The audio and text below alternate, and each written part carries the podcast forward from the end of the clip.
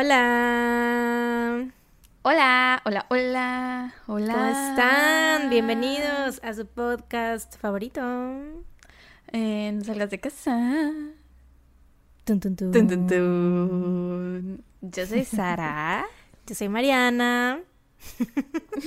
y esto es No salgas de Este, casa. Y, y sí, oye, qué gran podcast, ¿no?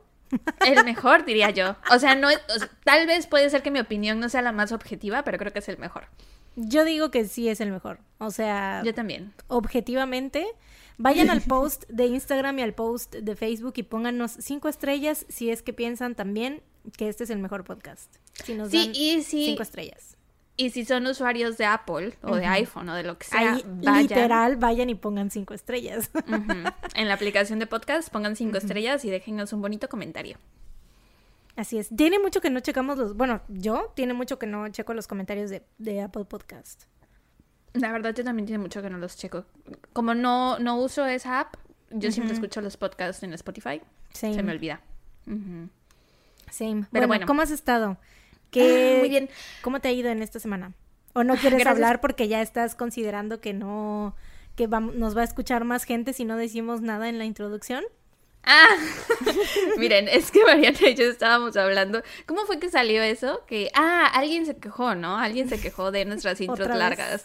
De que 15 minutos para empezar el podcast, para empezar los casos. Y es algo que Mariana y yo hemos dicho antes, que pues, o sea, no les cuesta nada saltarse la introducción si tanto les molesta. Eh, pero lo que le, le decía yo a Mariana es que a veces pienso que tal vez, si no tuviéramos las intros tan largas, si no chorcheáramos tanto, tal vez tendríamos más escuchas.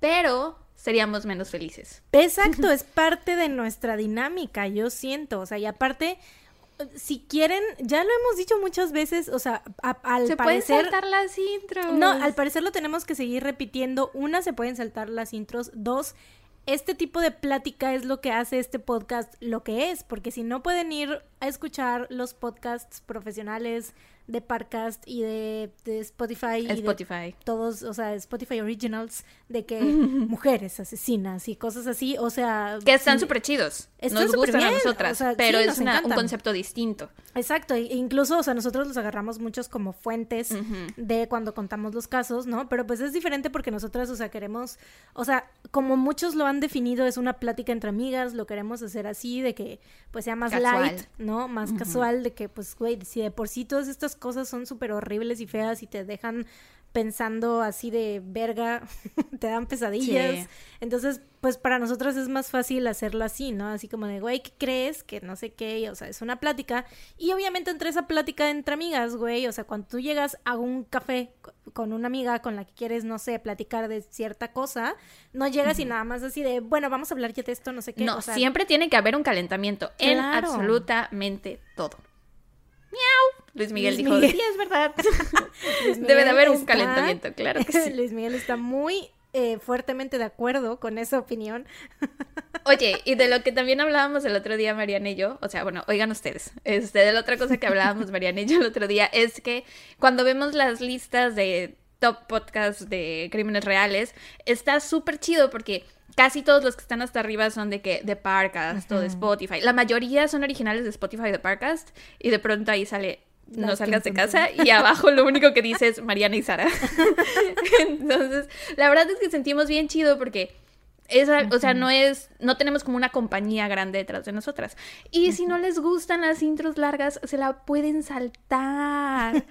o sea, no les cuesta nada. Así es, o sea, realmente no es la gran cosa. ya estamos haciendo la investigación, ya se los vamos a ujú. contar. Déjennos divertirnos en el proceso. Exacto, sí, o sea, déjenos en paz. Déjennos Suéltenos. en paz, suéltenos, nos lastiman. Déjenos ser. Pero bueno, contestando a tu pregunta, estoy muy Y bien. aparte, gracias. aparte todo esto por, por un comentario, güey, ¿sabes? O sea, es como que todos los comentarios súper chidos y todos así de, güey, me encantó el episodio, no sé qué. Uno que nos dice que es mucho, o sea, que tanta chingadera de 10 minutos, ay, que no mamen pérdida de tiempo, no sé qué, y ya Ese es el comentario del que decidimos hablar. Para ser 100% honestas, en todo este tiempo que llevamos con el podcast, a lo mucho habremos recibido 15 de estos comentarios, ¿no? Y cientos de comentarios positivos de gente que nos dice que les gusta el podcast. Pero ya saben que así es el cerebro humano. es Sí, muy o sea, fácil concentrarse en las en críticas malo. y en lo negativo, exacto. Pero créannos que nosotras apreciamos muchísimo sus mensajes de, o sea, yo la neta, o sea, siempre, o sea, me llena mucho el corazón. O sea, ver- es que, o sea, Eh, sea, es, o sea, que, es que estoy, es que estoy abrumada con sentimientos, sí, déjame. oh. Perdón, no me cuando me burlar. abrumo, cuando me abrumo y tengo muchos sentimientos a la vez y que y quiero decir muchas cosas, tiendo a hacer esto de trabarme o repetir o decir, porque es como que mi cabeza hace cortocircuito, entonces no sabe qué decir o qué hacer, entonces empieza a hacer vómito verbal. Está bien, está bien. Pero bueno, eso es, es lo que estaba diciendo que me llena mucho el corazón a mí ver como todos los comentarios, sobre todo los mensajes privados también que nos llegan, porque casi siempre la gente se extiende más, ¿no? En los mensajes privados que en los públicos, entonces, este, nos dicen mucho así de que, ay, que, o sea, que los acompañamos cuando están en el trabajo, en la escuela, camino a la escuela, o etcétera, o sea, nos cuentan mucho como que de, en, qué están haciendo cuando nos escuchan, ¿no? Y eso se me hace muy padre. Sí, como que somos un, una, un pedacito de su semana. Los acompañamos en algún momento de sus días y se siente bonito. Eso sí, se siente muy padre, ¿no? O sea, ser parte de el día... Como Liverpool. Es ser parte de sus vidas. Liverpool y no verdad. salgas de casa, somos parte de sus Güey, ya que vidas. nos patrocinen, güey. O sea, por favor. La neta sí. Ahora nos va a llegar también una carta de Liverpool. Aparte de Wisin y Yandel, nos va a llegar una. Pero esto ojalá sí sea una carta de patrocinio, güey. La neta, yo no me quejaría para nada de estar recibiendo un patrocinio por parte de Liverpool, güey. Aunque sea unos descuentitos, güey, la verdad. Liverpool, bueno. llámanos, ponte en contacto con nosotros. Pero bueno, como decíamos, eh, ¿cómo estás? ¿Estás bien?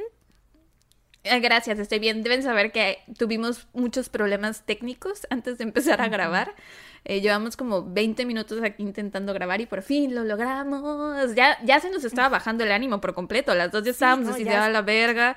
Ya O sea, porque es- empezando en el pico de la histeria, así de... Nuestro, nuestro cosito de sim. Nuestro cosito Sí. de sim se estaba poniendo rojo ya. Sí, Ahorita ya. ya, está súper verde. Eh, porque es bien, es bien estresante cuando empezamos a tener problemas técnicos. eh, Sí. Entonces, como que por un momento dije, ay, ya valió, pero salió todo bien hasta el momento. Ese fue uno de mis perros. Eh, entonces estoy bien. ¿Tú cómo estás? Same Aparte tengo un café. Si escuchan un... Es mi café. Y un... pues sí, sí, ¿sabes qué? Siempre me pasa a mí que cuando, cuando tenemos problemas técnicos siempre es así como de, ay, esto no estaría pasando si estuviéramos grabando en persona. Y es como que me entra esa desesperación de ya querer grabar en persona porque digo, bueno, sería como que un problema menos.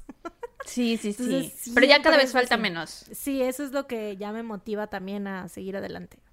Cada vez falta menos, cada vez falta menos. Este, oigan, no sé si supieron, pero hubo un huracán aquí en Veracruz. Afortunadamente, por si, porque nos mandaron algunos mensajes, según yo, por Instagram. Sí. Este, afortunadamente, si se preguntaban en el puerto de Veracruz, bueno, yo vivo en la ciudad de Veracruz, Mariana vive en la ciudad de Boca del Río. En ninguna de las dos pegó fuerte. Por suerte, a nosotras no nos tocó lo peor, pero le mandamos un saludo y un abrazo a las personas Sí. que sí se vieron afectadas. Sí, porque de hecho aquí mismo en el norte de Veracruz, creo, ¿cómo se, llama- cómo se llama? La, ¿Tuxpan? No, no, bueno, por Tuxpan más o menos, por Poza Rica. En Jalapa también estuvo feo. En el norte, ajá, es- este, estuvo muy feo de que sí hubo mucho, o sea, estuvo feo, ¿no? Pasó el Sí. huracán y pasó feo. Y aquí pues realmente nosotros, yo estaba, o sea, esperando. Estábamos preparadas para lo peor. Sí, sí, sí. Realmente cuando vimos que cómo iba la trayectoria del huracán fue como que, bueno, o sea, ya Puede empezamos ser que no de- nos toque tan feo. Ajá. Pero como ya habíamos visto cómo había estado en, creo que fue en Quintana Roo, ¿no? Donde pegó primero y así, o sea, en el sur Ah, del mira, no país. sé. Bueno, en el sur del país, a ver, ¿qué diría Víctor? güey? Hay, hay que googlear. por Para, Víctor. vamos, porque no, no, no nos van a entender si no son Patreons VIP. Tenemos un Patreon No hay que VIP que, nos explicarles, mandó. que, no, que, que se unan a Patreon para que entiendan la referencia y sepan. Bueno, está bien, no les explicaremos. Pero ahora sepan que Víctor va a ser un personaje recurrente en este podcast. Así es, saludos Víctor, ya sabes que estamos, eh, esto Pensamos en ti, do it for Victor. Sí. Entonces, ¿quieres que cheque? Do it ¿Quieres for que cheque? Sí, sí, sí. Este, Este- gracias a Víctor eh, vamos a estar googleando más seguido. O sea, de por sí ya saben que nosotras, em, pues no se nos daba esto de estar corroborando datos, ¿verdad? Pero ahora ya estamos, por Víctor, estamos intentando Por ti, Víctor, por ti. ser mejores personas y googlear y corroborar datos. No sé si pegó primero en Quintana Roo, pero sí pegó en Quintana Roo. Y Mm. se- por lo que veo, sí estuvo fuerte ahí. Sí, sí, eso es, esa era la idea que yo tenía, que en Quintana Roo había pegado y había estado fuerte, ¿no? Entonces, pues ya habíamos visto eso y pues la neta es que les mandamos muchos saludos y abrazos a las personas que les haya tocado y esperemos que, afectadas. sí, esperemos que estén, que se encuentren bien, que ustedes y sus familias estén a salvo, pero bueno, Pero bueno, ¿tenemos algo más que decir o, creo que no. Hoy no tocamos seguimos, de Patreon. o seguimos molestando a la gente que le caga, que, que, que ¿Qué tan a- larga podemos hacer la introducción? no es cierto. No, yo ya no hoy- tengo hoy nada más Hoy que no decir. creo. ¿no? ¿O sí? No, hasta la próxima semana ya chequé. Ok, ¿tenemos algo más? Creo que no. ¿Esta semana empiezas tú o? Esperaría que sí, güey, porque la neta no quiero contar mi caso. Está horrible, es muy fuerte, me voy a traumar. Feo, güey, es muy feo, la verdad me incomodó mucho. Fue una de esas veces que dije, güey, ¿por, ¿por qué? ¿Por qué me hice esto? Mm. ¿Por qué decidí, por qué escogí este caso, güey? ¿Por qué? O sea, porque obviamente ya sabes que cuando escoges un caso lo tienes que escuchar varias veces y luego redactarlo y luego... Y es como de verga, ¿por qué decidí hacerme esto, güey? Sí, es muy feo y aparte, güey, o sea, si yo pudiera, créeme que todas las semanas contra- contaría el caso de la fuga de Alcatraz, que es donde no hay, nadie resultó herido, güey, todos son guapos, güey, o sea, es como el caso ideal. Todos son guapos aparte. O sea, criminales guapos, güey, no, no le hicieron daño a nadie, o sea, físicamente así, o sea, ¿sabes? Es como el gran sueño de todos los crímenes reales. Creo que si yo pudiera contar un caso, si pudiera repetir un caso todas las semanas sería el del hachero de Nueva Orleans. O sea, sí mató gente, pero fue hace muchos años y nos reímos mucho por su carta. Sí, sí, güey, la carta, si pudiera otra vez, creo que está en el top de los más, de los que más nos hemos reído, ¿no? O sea, de que, ha- de que sucedió algo, o sea, que hay un dato, un detalle en el caso que nos hizo real cagarnos de risa. Sí, es que es absurda su carta, güey. Güey, pero pues bueno, no todos los casos pueden ser como el hachero de. Nueva Orleans, Orleans ni la fuga de Alcatraz, así que Mm. em, pues hoy les traigo Temo, temo, temo mucho. No has dicho, pero ya temo. hoy les traigo el asesinato de Maddie Clifton. Ok. Em, ya saben que siempre como que les advertimos, bueno, no siempre, pero pues hay como que Procuramos cuando son casos muy jodidos que sea. Ajá, entonces esta vez sí es muy pertinente esta advertencia de que pues voy a estar contando un caso muy, muy feo. Em, Mm. Bueno. I worry a La cara de Sara. No estaba preparada para ya esto, se güey. quiere ir, ya se quiere levantar e irse. Sí. Es, quiero, espero que, que, que esto que estoy diciendo así de que, que lo estoy haciendo ver como algo súper, súper feo y horrible para que cuando lo cuente no esté tan horrible. O sea, espero que de Mm. esa manera funcione. Bueno, pero de todos modos, siempre son horribles. Sí, Pero si consideras que es más horrible de lo normal, creo que debe ser. sí por es, que algo, me, es ¿no? que me hizo sentir muy, muy incómoda. Eh, Puedo decir algo que te he dicho varias veces a ti, pero no lo he mencionado aquí en el podcast. No, ¿Han visto Mary Poppins? la escena, la escena en la que no, van no a la no puedes decirlo. Es mi podcast, puedo hacer lo que quiera. Pero me pediste permiso y yo te estoy diciendo que no, así que pues Es- no, me pedía permiso yo a mí misma. En la escena en la que van a la casa del tío Bert y que están todos riéndose y flotan en el aire y de pronto piensan en algo triste y se van para abajo, siento que así pasó ahorita que Mariana dijo que nos iba a contar un caso súper horrible. De pronto dejé de flotar y estoy de nuevo en el piso. Mm, Sí. pues sí. That's how I O feel. sea, esta es una risa de nervios porque es como de... Déjame agarrar uno de mis chimis para abrazarlo. Ay, ¿no te va a dar calor? No. Bueno. Ok. ¿Preparados? Estoy lista. ¿Listos? Ok, vayan por una comfort food, váyanse por su este, comida favorita, su bebida favorita, lo que sea, abracen un peluche como Sara. Tengan listos, si tienen pareja, díganles, oye, ahorita en aproximadamente una hora voy a necesitar que me digas cosas bonitas. Tengan listos videos de gatitos y perritos, qué sé yo. Este, o si, si son armies, tengan listas fotos de los Bangtan o de Subayas. o qué sé yo, pero bueno. El año es 1998, noventas, hello, ya estábamos, ¿cuántos años teníamos? Cinco, ¿no? Cinco, güey. Cinco añitos, cinco añitos. Estábamos eh, chiquitas. Sí, muy, más que ahora, porque seguimos chiquitas. Seguimos, sí. Estábamos más chiquitas todavía. Eh, Madeleine Ray Clifton vivía con su familia en Jacksonville, Florida. Florida, Florida. Así pasa, a mí también luego lo digo como en gringo en lugar de decirlo en español. Ajá, es que como Jacksonville no hay manera de decirlos, o sea, es, lo dices gringo, entonces es como Jacksonville, Florida, se te queda el acento gringo. Bueno, Jacksonville, Florida. Sus padres se llamaban Sheila y Steve y tenía una hermana mayor llamada Jessie. Maddie y Jessie eran inseparables, como solo se llevaban dos años, o sea, em, bueno, en aquel entonces eh, Maddie tenía ocho años y Jessie tenía como once, entonces se llevaban como dos años y meses. Em, pues tenían los mismos intereses y se la pasaban jugando juntas. A Maddie le encantaba bailar, era una niña muy creativa, le gustaba mucho la música, especialmente tocar el piano. Practicaba por lo menos unos 20 minutos todos los días, pero aparte de, o sea, tenía como que este lado muy sensible y así de que musical y todo, pero también le gustaban mucho los deportes, sobre todo el fútbol y el hockey, y era mucho de que, o sea, no le molestaba ensuciarse, salir y jugar con en la tierra y todo, ¿sabes? Eh, entonces tenía como que estas dos partes, ¿no? Era una, en general era una niña como muy, no sé, ¿cómo, cómo lo digo en español? Como well-rounded, como muy... Completa. ¿No?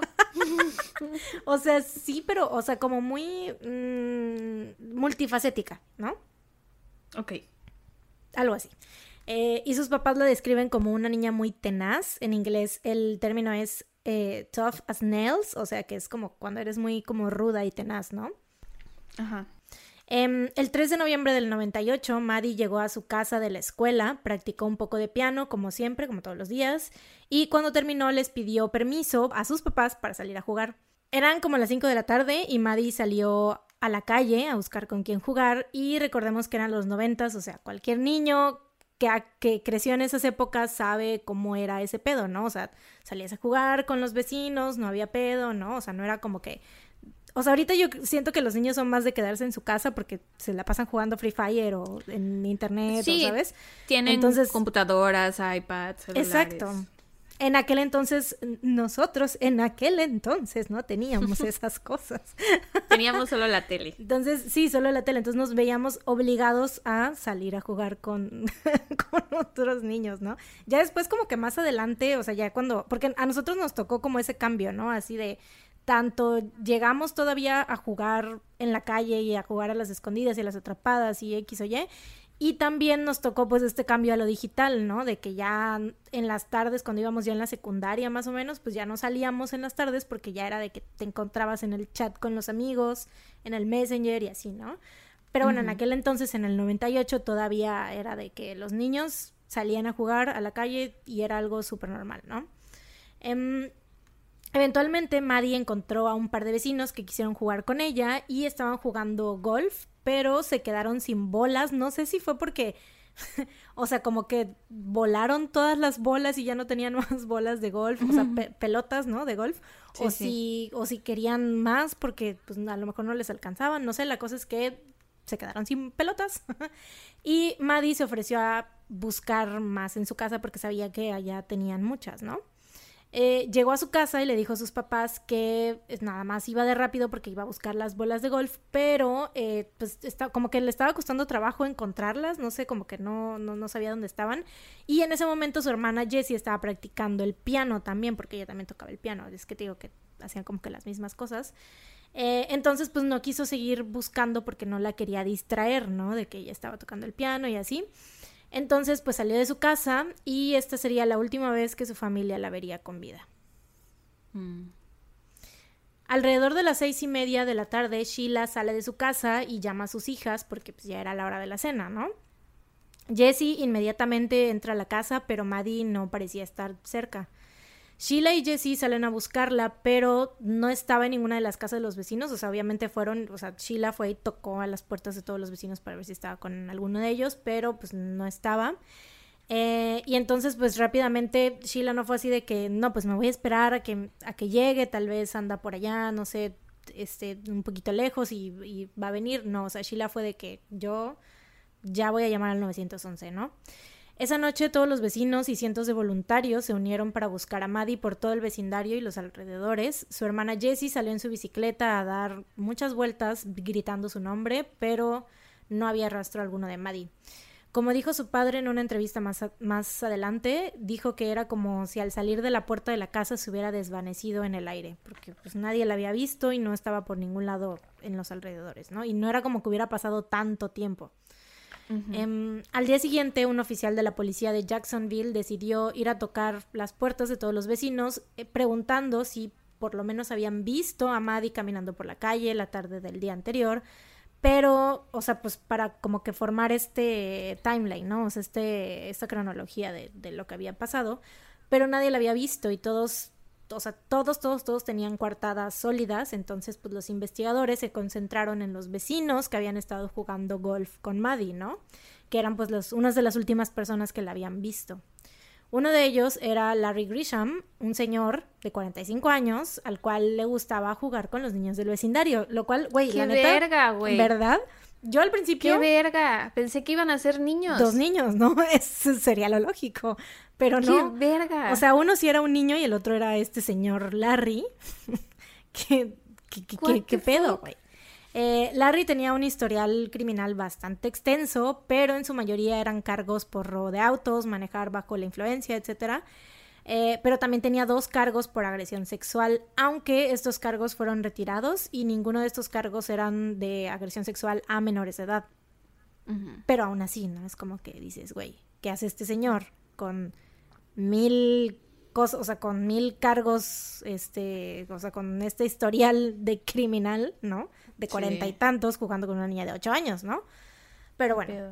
La policía obviamente pues se concentra en este güey, o sea, es una de las últimas personas que la vio, ¿no? Y lo entrevistan eh, porque pues su testimonio era clave, ¿no? De cualquier manera, ya sea que él haya sido el responsable o no, pues era clave.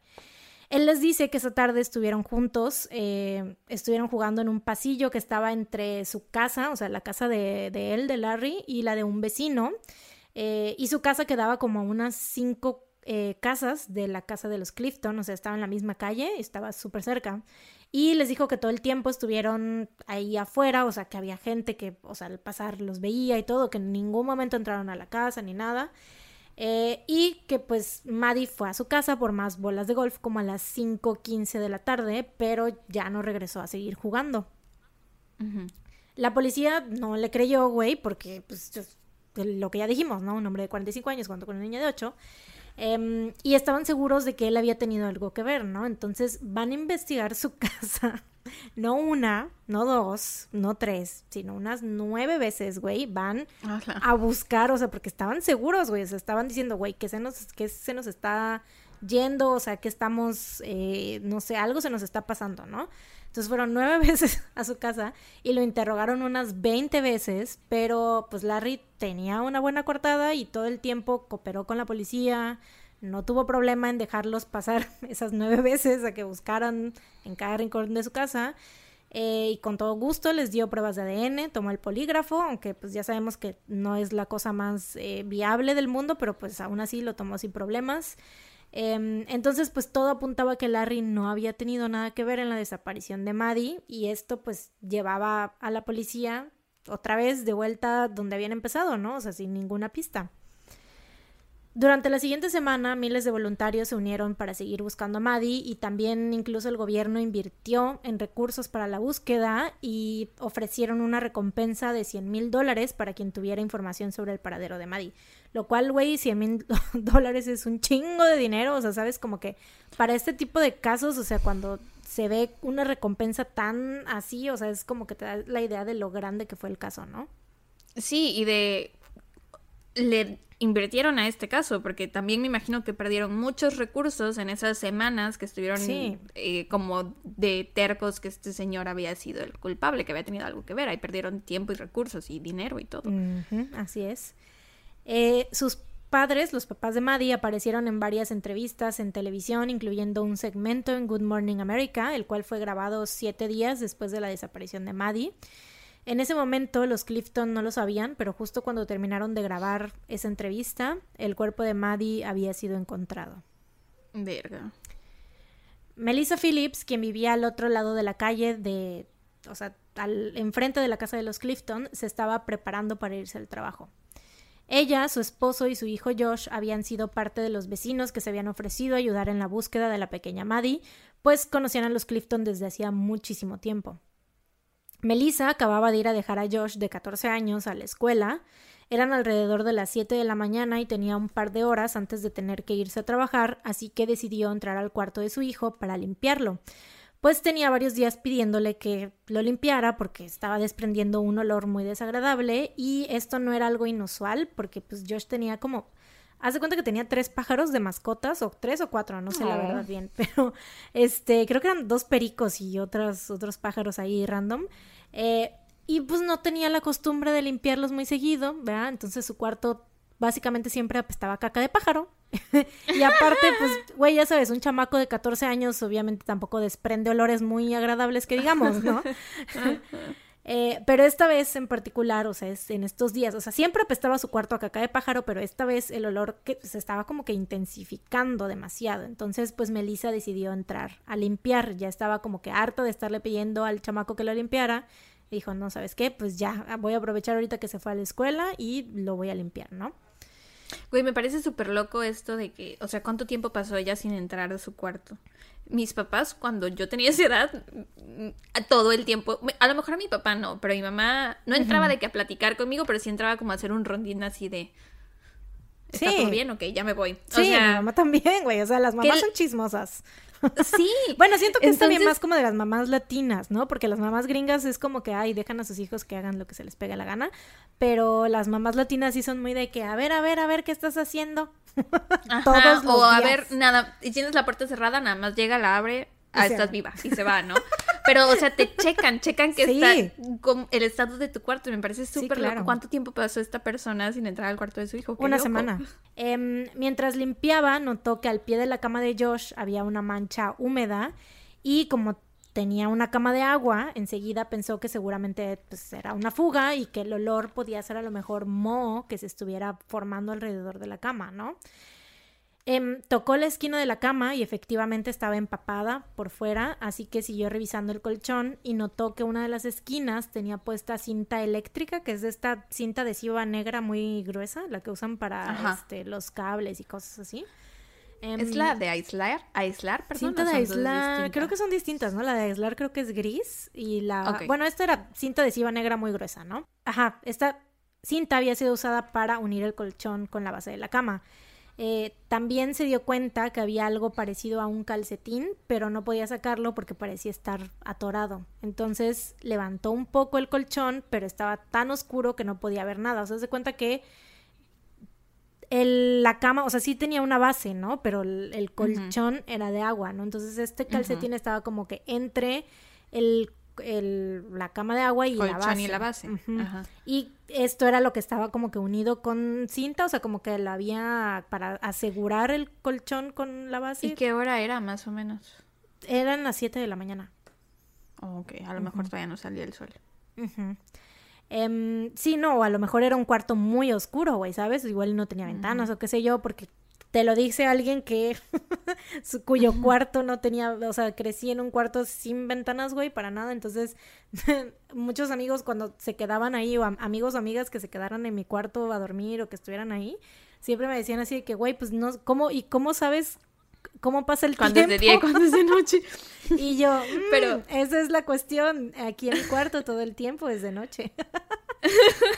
Oye, pero según yo, las casas gringas son conocidas por tener 80 puertas y 80 ventanas. Entonces, a lo mejor sí tenía ventanas. No sé. Puede ser. raro que no viera nada. Puede ser, pero creo que sí estaba muy oscuro. O sea, es como que era un cuarto oscuro, según yo. O sea, como que no entraba mucha luz, ¿no? Em, pero bueno, fue por una linterna y alumbró el espacio entre la base y la cama de agua. Y Melissa entró en shock cuando distinguió el cuerpo sin vida de la pequeña Maddie Clifton.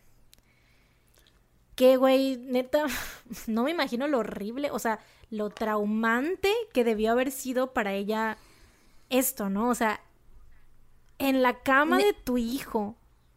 Pero estoy confundida. Yo creí que solo había visto un calcetín, o sea, como un, calcetín enrollado, hecho bolita. No, o sea, había un calcetín, lo quiso jalar y no salía el calcetín. Pues Porque estaba, pegado a un pie Exacto. de una persona, de Maddie. Sí, estaba como que atorado, entonces ella quería sacar el calcetín y dijo, ¿qué está pasando aquí?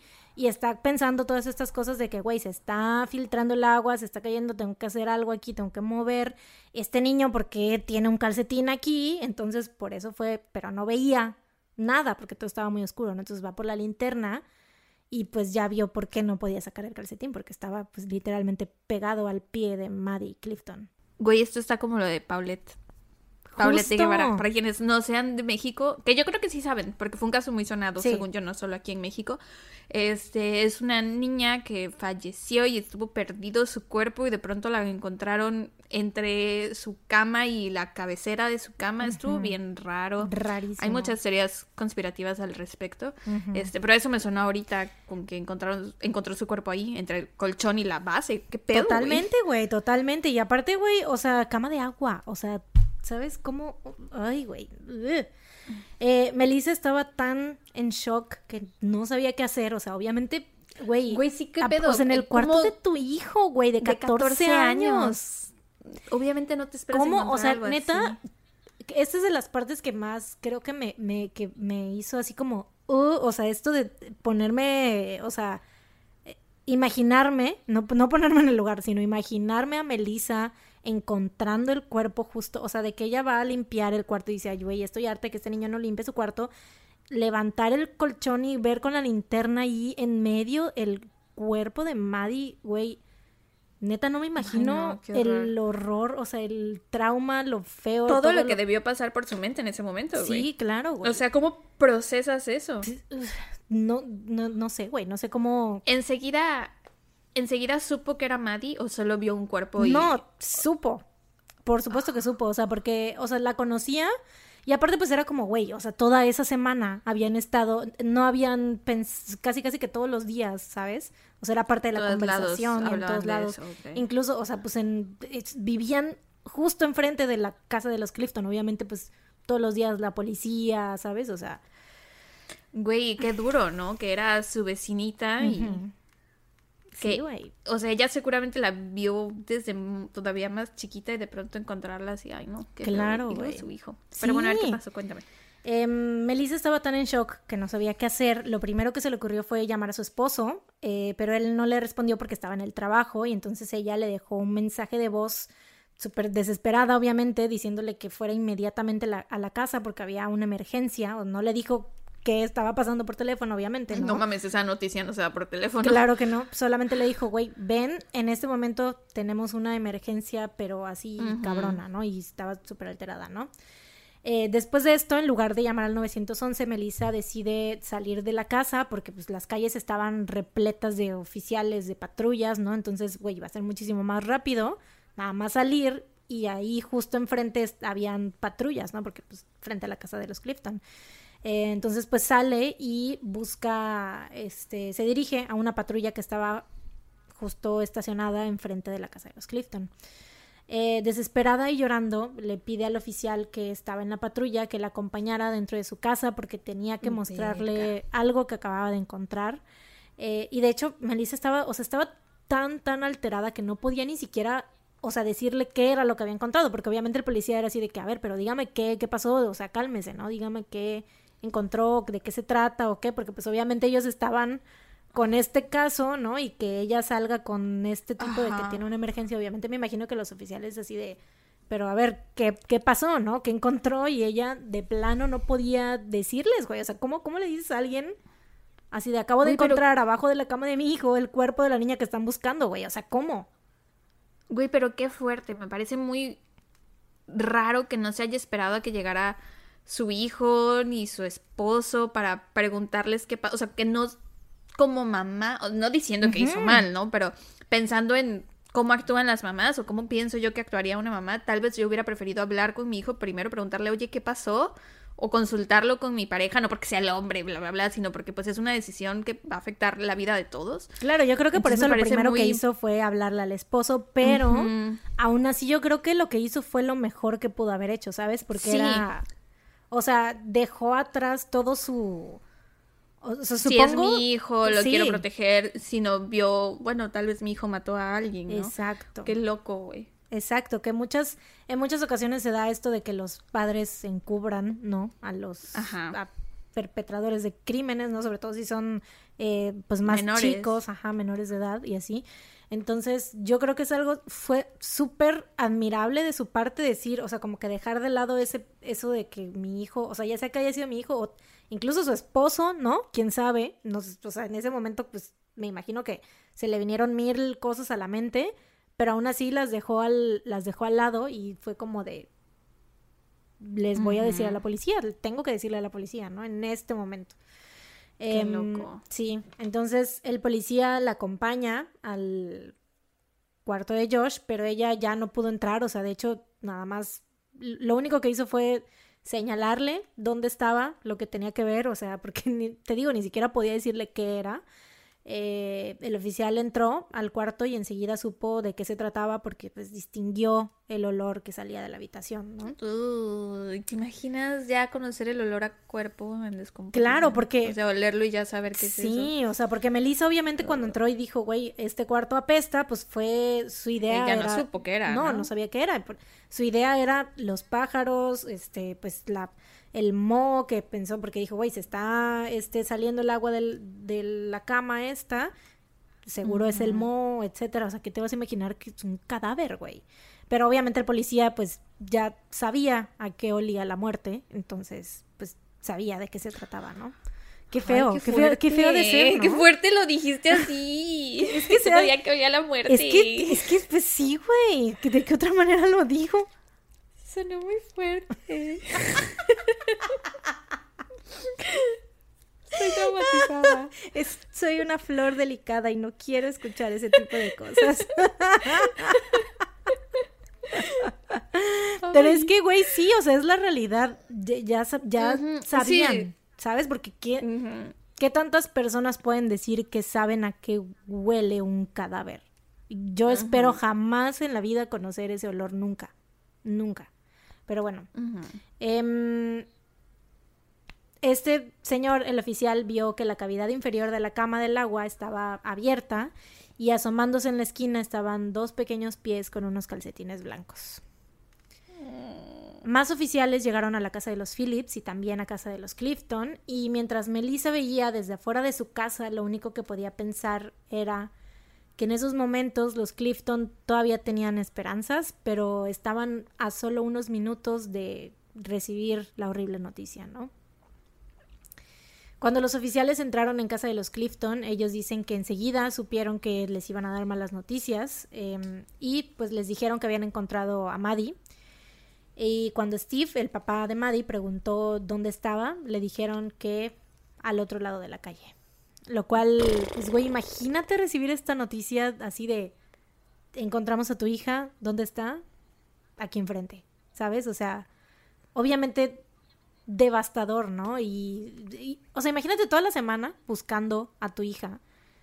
Sí, que veían a sus vecinos. Y, Durante esa semana los vieron. Exacto, y para enterarse que todo este tiempo, estos siete largos y agonizantes días, güey, estuvo a unos metros de su casa. O sea, es como... No me imagino ese sentimiento, ¿sabes? Cuando les dieron esa noticia. O sea, eh, de por sí, obviamente es súper duro que les digan que ya encontraron el cuerpo de su hija, ¿no? Sin vida.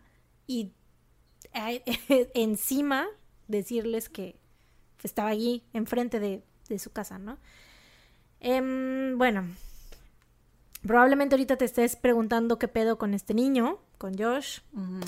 Eh, Joshua Earl Patrick Phillips nació el 17 de marzo de 1984 y era el único hijo de Steve y Melissa Phillips.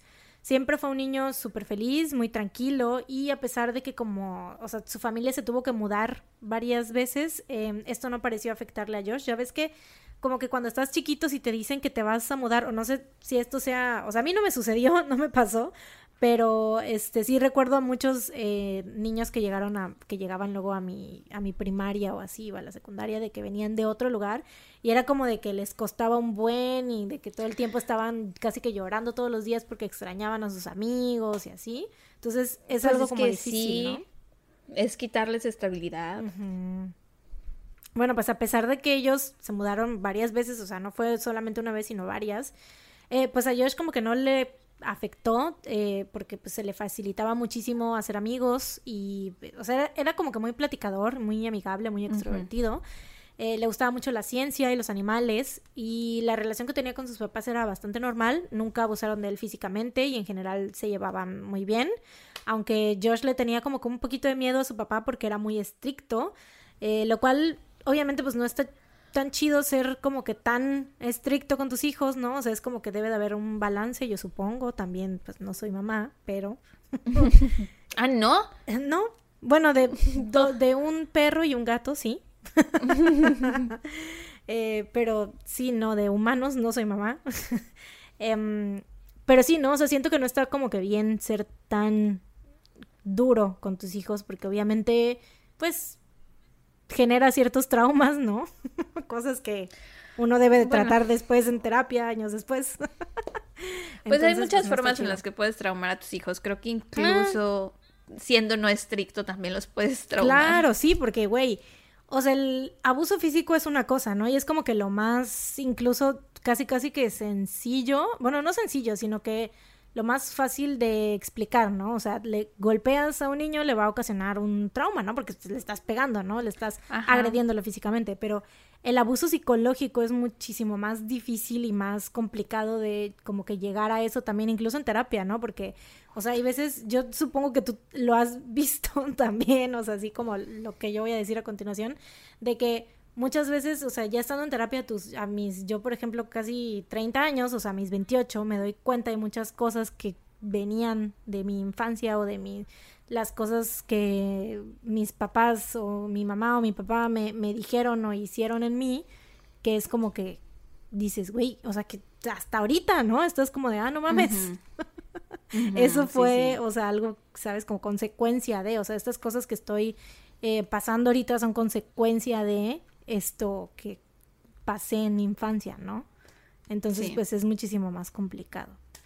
También a veces lo hacen con las mejores intenciones, sin darse cuenta de los, este, las consecuencias que va a traer eso en sus hijos. Entonces, no sé. Sí, es que es difícil. Creo que en este podcast ya lo hemos dicho muchas veces. Nos hemos dado cuenta de lo complejo que es ser padre. Sí, sí, es, como de, es una de las cosas que más eh, hemos como resaltado, yo siento, porque... Y que me han cambiado totalmente la, la perspectiva de todo, güey. O sea, de verdad, ahora cuando veo a mis amigas con hijos, de verdad no. ¿Cómo o sea, las admiro demasiado porque es así como de wow, wow. Sí, sí. Y también temo así de, ay, ojalá no vayan a traumar a sus hijos. sí, es que es muy difícil no traumar a una persona, güey, ¿sabes? A lo mejor no los traumas como te traumaron a ti, porque sabes que la forma en la que te traumaron a ti, tienes cuidado en no traumarlos de esa forma, pero al intentar no traumarlos de esa forma, probablemente los traumes de otras formas. es, es muy complejo, güey. El cerebro humano es muy raro. Deberíamos invitar un día a nuestras psicólogas aquí a que nos den una plática de paternidad. Sí, ¿no? Que nos digan así. Crianza una, reunión, ¿Te imaginas una reunión de, de, de Zoom acá Juntar nosotras a, dos? a Zaira y a Leti. Sí, con nuestras psicólogas. Güey, que sea, o sea, una sesión de terapia casi, y terminamos, seguramente vamos a terminar llorando y hablando también de, de nuestras cosas, de las, de las cosas que tenemos entre nosotras, ¿no? También. que, güey, todo, o sea, proviene de, o sea, cuando tú tienes como un pedo con alguien o cuando algo te molesta, casi siempre viene de cosas que tienes tú internamente, ¿no? O sea, que, que dices, verga, sí es cierto, ¿no? ¿Cómo procesas tú el mundo? Exacto, sí, sí, sí. Entonces, y pues siempre es, es como complejo todo, las personas somos muy complejas, entonces... Punto, final. Por lo tanto... Siempre es muy complejo todo. sabiduría. Lo escucharon aquí primero, en No Salgas de Casa. Sabiduría, tun, tun. No, pero, o sea, y sobre todo ser padre, ¿no? O sea, porque es como, estás a cargo de la educación de una persona, ¿no? Y ya sea que es, si estás, para empezar, o sea, todo se deriva de que si estás o no estás ahí para ese niño, ¿no? O sea, desde ahí. Si no estás, obviamente se genera ahí algo, un conflicto, ¿no? Un problema, un trauma. Si estás, pues depende, o sea, estás, pero ¿qué tanto, estás? Si estás demasiado, ahí hay otro pedo. Sí, o sea, entonces demasiado, ¿Saben qué? demasiado complejo. Si este episodio llega a 100 millones de likes, hacemos Invitamos a Zaira y a Leti. de terapia. 100 millones de likes. A ver no se puede dar like aquí. No, güey. ¿En dónde van a dar like al episodio? Pero eso es una trampa. It's not gonna happen, plot twist. Tal vez algún día para los Patreon VIP. Tal vez. Y eso, o sea, lo digo muy a la ligera. Sí, muy a la ligera. yo. Mm. Sara de una vez así de, It's not gonna happen. Pero bueno, después de este, este intermedio de, como siempre, no hablando de los traumas que generan los papás, este, pues sí, ¿no? Tenía eh, Josh un papá muy estricto, pero hasta ahí, ¿no? O sea, era como que le tenía miedo, pero hasta cierto punto como yo creo que muchos, o sea, yo por ejemplo también de chiquita crecí teniéndole un poquito de miedo a mi papá, porque pues era, y bueno, a mi mamá también, porque pues eran de que... ¿Y tú? ¿Dónde vas a tu mamá? Es que fíjate, era diferente, o sea, era un diferente tipo de miedo, como que a mi papá lo respetaba mucho y era como que no, o sea, como casi nunca lo veía, casi nunca me, me, me gritaba ni se ponía así como que en mal plan conmigo, entonces obviamente pues cuando las veces que sí lo hacía, o sea, que sí me hablaba fuerte, que sí me regañaba, si era así como de verga la cagué, güey, ¿sabes? O sea, era como, me hacía chiquita y era como de, güey, no, ya se acabó mi vida aquí. y pues mi mamá siempre ha sido así de, que habla y parece que te está regañando, ¿no? Entonces. Sí. pues a ella siempre era como. mucha risa. Bueno, a mi mamá también a los dos, vaya. Sí, era como, pero era un diferente tipo de, de, miedo, entre comillas, ¿no? Entonces, sí, o sea, obviamente, güey, una vez me... ¿Sí, ¿Sabes cómo me hice esta cicatriz de la barbilla? ¿Como todo el mundo en una alberca? No. Ah, te caíste corriendo en el pasillo de tu casa. Ya me acordé. Sí, ay, wow, te acordaste. No pensé que te fueras a acordar. Sí, me tomó un poco de tiempo, pero me acordé. sí, ah, yo tengo una cicatriz en la barbilla y esta cicatriz me la hice porque estaba, o sea, era de noche ya, o sea, ya se supone que yo ya debería estar. Yo ya debería estar dormida. Y estaba ya en la sala porque había, estaban una tía y una prima ahí. Entonces mi mamá creo que estaba, este, no sé, no sé dónde estaba, creo que estaba afuera o no sé. Entonces yo estaba de escondidas ahí viendo, o sea, con mi tía y con mi prima y así. Entonces de repente nada más escuché, escuché nada más así como los pasos de mi mamá y creo que, o sea, que, de que se había dado cuenta así de, ¡Ah, Mariana. Y yo salí corriendo y aparte traía yo unas pantuflitas de Mickey Mouse, me acuerdo muy bien. Y pues me resbalé y me caí así y me pegué en la barbilla y se me abrió todo y así, o sea, así de cabrón era el miedo.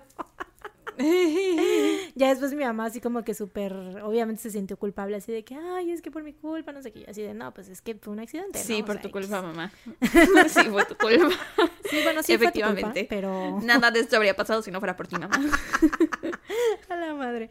No, sí, en esta casa también a la que le tememos es a mi mamá. Siempre ha sido mi mamá a la que le tememos. Mi papá también nos, nos llamaba la atención, nos regañaba. Sobre todo cuando estaba más chiquita. Me acuerdo que hubo una vez que en una Navidad no le hacíamos caso, ¿no? Como que ya nos habían traído los...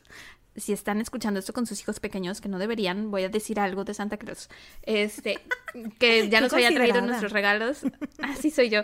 Este, cuando llegaron, ya Así soy. Así soy yo. Este, ya nos habían traído nuestros regalos de Santa Claus y eso. Pero no le hacíamos caso, él ya estaba así, ya vence a dormir, bla, bla, bla, y no le hacíamos caso. Güey, los tiró a la basura. Claro, después lo sacó, ¿no? Pero eso es lo más fuerte que recuerdo que haya hecho mi papá. Después de eso, y antes de eso, yo recuerdo que mi papá era un pan de Dios. Pero eso, pues sí, tiró los regalos a la basura y pues ya mi mamá los tuvo que sacar y como que calmar y decirle, no, pero mira, las niñas, los regalos, ya se los compramos, bla, bla. Pero de ahí en fuera, a la que había que temerle era mi mamá. Mi mamá se le metía el diablo y mi papá era más como el que la tranquilizaba y shalala. Entonces, No, aparte tu mamá es como o muy sea, imponente, ¿no? O sea, tiene como que un carácter fuerte, o sea, de por sí. Sí. O sea, a mí obviamente nunca me ha hablado mal, nosotros, o sea, siempre me ha tratado muy No. bien. Doña Sara, muy, muy buena onda. muy linda. No escucha el podcast, no le tienes que echar flores. No, pero aún así, o sea, es muy linda y siempre ya ves que cuando me pasa algo siempre es como de que está, Ah, sí. pendiente y así, entonces es muy, muy Está linda. muy. Y este, pero sí tiene como que una, o sea, un, una personalidad o un, como, no sé, como que impone, ¿no? O sea, es muy como dominante, Ajá, exacto, sí tiene Ajá. como que esa... También siento que por eso soy yo así de... Bueno, como quieras. muy Si quieres hacer esto, hacemos eso. Sí, porque crecí con ella, güey. Es algo que estoy trabajando en terapia, muchas gracias. Porque crecí con ella. Sí, güey, resulta que soy mi, este... Mi tono de voz luego, o sea, de que ya... ¿Te acuerdas que el problema que tuvimos por mi Sí. por mi tono de voz. Tu igual. tono de voz. O sea, fue como de, verga, me estoy convirtiendo en mi mamá, no quiero que suene todo el tiempo que estoy regañando a la gente o que estoy diciendo cuando, pues no es Güey, así. de hecho, ves que hay muchas personas que dicen así como de... Ay, te pareces mucho a tu mamá, o sea, pero que te lo dicen como por el carácter o así. Ujú. Nunca. Nunca, güey. Yo jamás te diría eso a ti y espero que tú jamás me digas eso. o sea, quiero mucho a mi mamá. los mommy issues de aquí saliendo. La quiero mucho Sí, sí, y ahorita sí. nuestra relación está muy bien, pero de todos modos sé que no me... O sea, hay cosas de ella que no me gustan y que por eso estoy en terapia, porque no quiero crecer y ser como ella. Exactamente, sí. Y luego hay mucha gente que a lo mejor se lo, lo ve como algo malo, así que, ay, ¿cómo estás diciendo que no quieres ser como tu mamá? Pues es que, pues no. Tiene sus errores. Exactamente, tiene sus cosas de su personalidad, porque lo mismo me pasa a mí. Y que te han que tocado ver a ti en primera fila. Exacto, y que dices, güey, yo no, no quiero repetir esos comportamientos que obviamente también tienen su razón de ser, ¿no? Sí, porque a ellos los trataron así, shalala, y es un pedo. Si nuestros bisabuelitos hubieran ido a terapia, nosotras no estaríamos en terapia. Sí, así es, exactamente. Pero bueno, regresando Pero a la bueno, realidad. let's bring it back. Josh le tenía miedo a su papá. Josh le tenía miedo a su papá porque era muy estricto, ¿no? Pero bueno, en 1998 Josh tenía 14 años y era un puberto pues normal, feliz. Tenía muchos amigos, iba a la escuela secundaria y era como que el payasito, entre comillas, de su clase porque más que nada que le gustaba ah, como que hacer reír a sus compañeros, ya sabes, pero no era grosero con nadie y tampoco se metía en problemas, no era como esos niños típicos que ya sabes que casi siempre los que son así como que los, los burlones del salón siempre se andan metiendo en pedos, ¿no? Pero él no, él era como, pues como le tenía miedo al papá, güey, era como que no, no se quería meter en pedos, ¿no? Sí. Eh, cuando revisaron la escena del crimen, en su habitación encontraron un montón de productos aromatizantes, güey. Habían como que dos, Ah. este, de estos de los Glade de enchufe, güey, latas de Febreze, ¿sabes? Un chingo de productos así aromatizantes. Y aún así olía, entonces, Olía. pues, obviamente, güey, Pues o sea, un cadáver en la cama. Uh, Eh, encontraron también varios rollos de cinta adhesiva, un bate de béisbol, un cuchillo marca Leatherman, un par de tenis manchados con sangre y recargado en uno de sus libros, eh, o sea, en su librero, se encontró uno de los volantes que habían repartido con la foto de Maddie. mm, verga. Güey, el nervio, o sea, ¿qué pedo con este niño? Eh, pero una de las cosas más perturbadoras y más que nada que fueron como una sorpresa, tanto para los investigadores como para la familia de Maddie y de Josh, eh, fue que encontraron una foto pegada con cinta al marco de su cama y esta foto era de Jessie, la hermana de Maddie. En ella se le veía usando un leotardo y haciendo una, como que estaba en una clase de gimnasia o algo así, porque estaba en una pose como dando una voltereta o de esas así. Pero, güey, o sea, como por qué un niño de 14 años tendría una foto pegada al marco de su cama, güey, de una niña de 11 años haciendo gimnasia, güey. ¿sabes? O sea, ¿por qué? Eh, más adelante los Clifton dijeron que de hecho ellos les habían prohibido a Maddie y a Jessie jugar con Josh porque pues era- tenía como eh, estaba más grande que ellas, ¿no? Y una vez lo encontraron solo en el cuarto de Jessie, o sea, no estaban las niñas, no había nadie ni nada y él fue así como de, güey, ¿quién te dejó entrar? y estaba mirando la la foto esta que después desapareció. Se robó. Después se la robó. Eh, y aparte, también había hecho como que un par de bromillas medio, como te digo, ves que era como muy así de que... Entonces hizo un par de bromas, pero eran como mm, mm, inapropiadas para las niñas, porque eran como que de Mm. tinte medio sexual y ahí, no sé, a lo mejor como que pon tu, no sé, ya ves nosotros que somos, traemos este siempre la verga en la boca, ¿no? Así vulgarmente. Eh, o sea, somos muy de andar, güey, a la verga, sí, no sé qué, sí, verga, bla, bla, bla. Pero obviamente si estamos Sí, decimos muchas groserías. Sí, estamos frente a un niño, ¿no? No los vamos a decir. Y yo empecé a decir groserías igual desde como desde los 13 años, ¿no? Ya decía yo, Sí, también yo. era súper lépera. Y, pero pues no la iba, no iba a andar diciendo groserías en frente de un, de niños chiquitos, ¿no? Eh, No. Pero bueno. En la computadora de Josh también encontraron imágenes de porno violento. Algunas de ellas involucraban niños. Y esto, ¡Iu! sí, güey, o sea, y esto era un lado de él, porque todo lo que te estoy diciendo, o sea, de que, ay, que el niño es súper feliz, súper normal, súper no sé qué, esto era un lado de él, güey. falso. Es, es que era un lado de él que nadie, güey, o sea, ni sus papás, ni sus compañeros, ni sus maestros, ni nadie, nadie sabía de él, güey, o sea, neta, a sus 14 años estaba, era como si, no tanto así como que estuviera viviendo una doble vida, pero sí tenía un secreto muy perturbador, que era Güey, aparte, esto del porno. esto fue como en Bueno, el porno 2000. violento. Dos, mil- 2007. No, 1998. Ujú.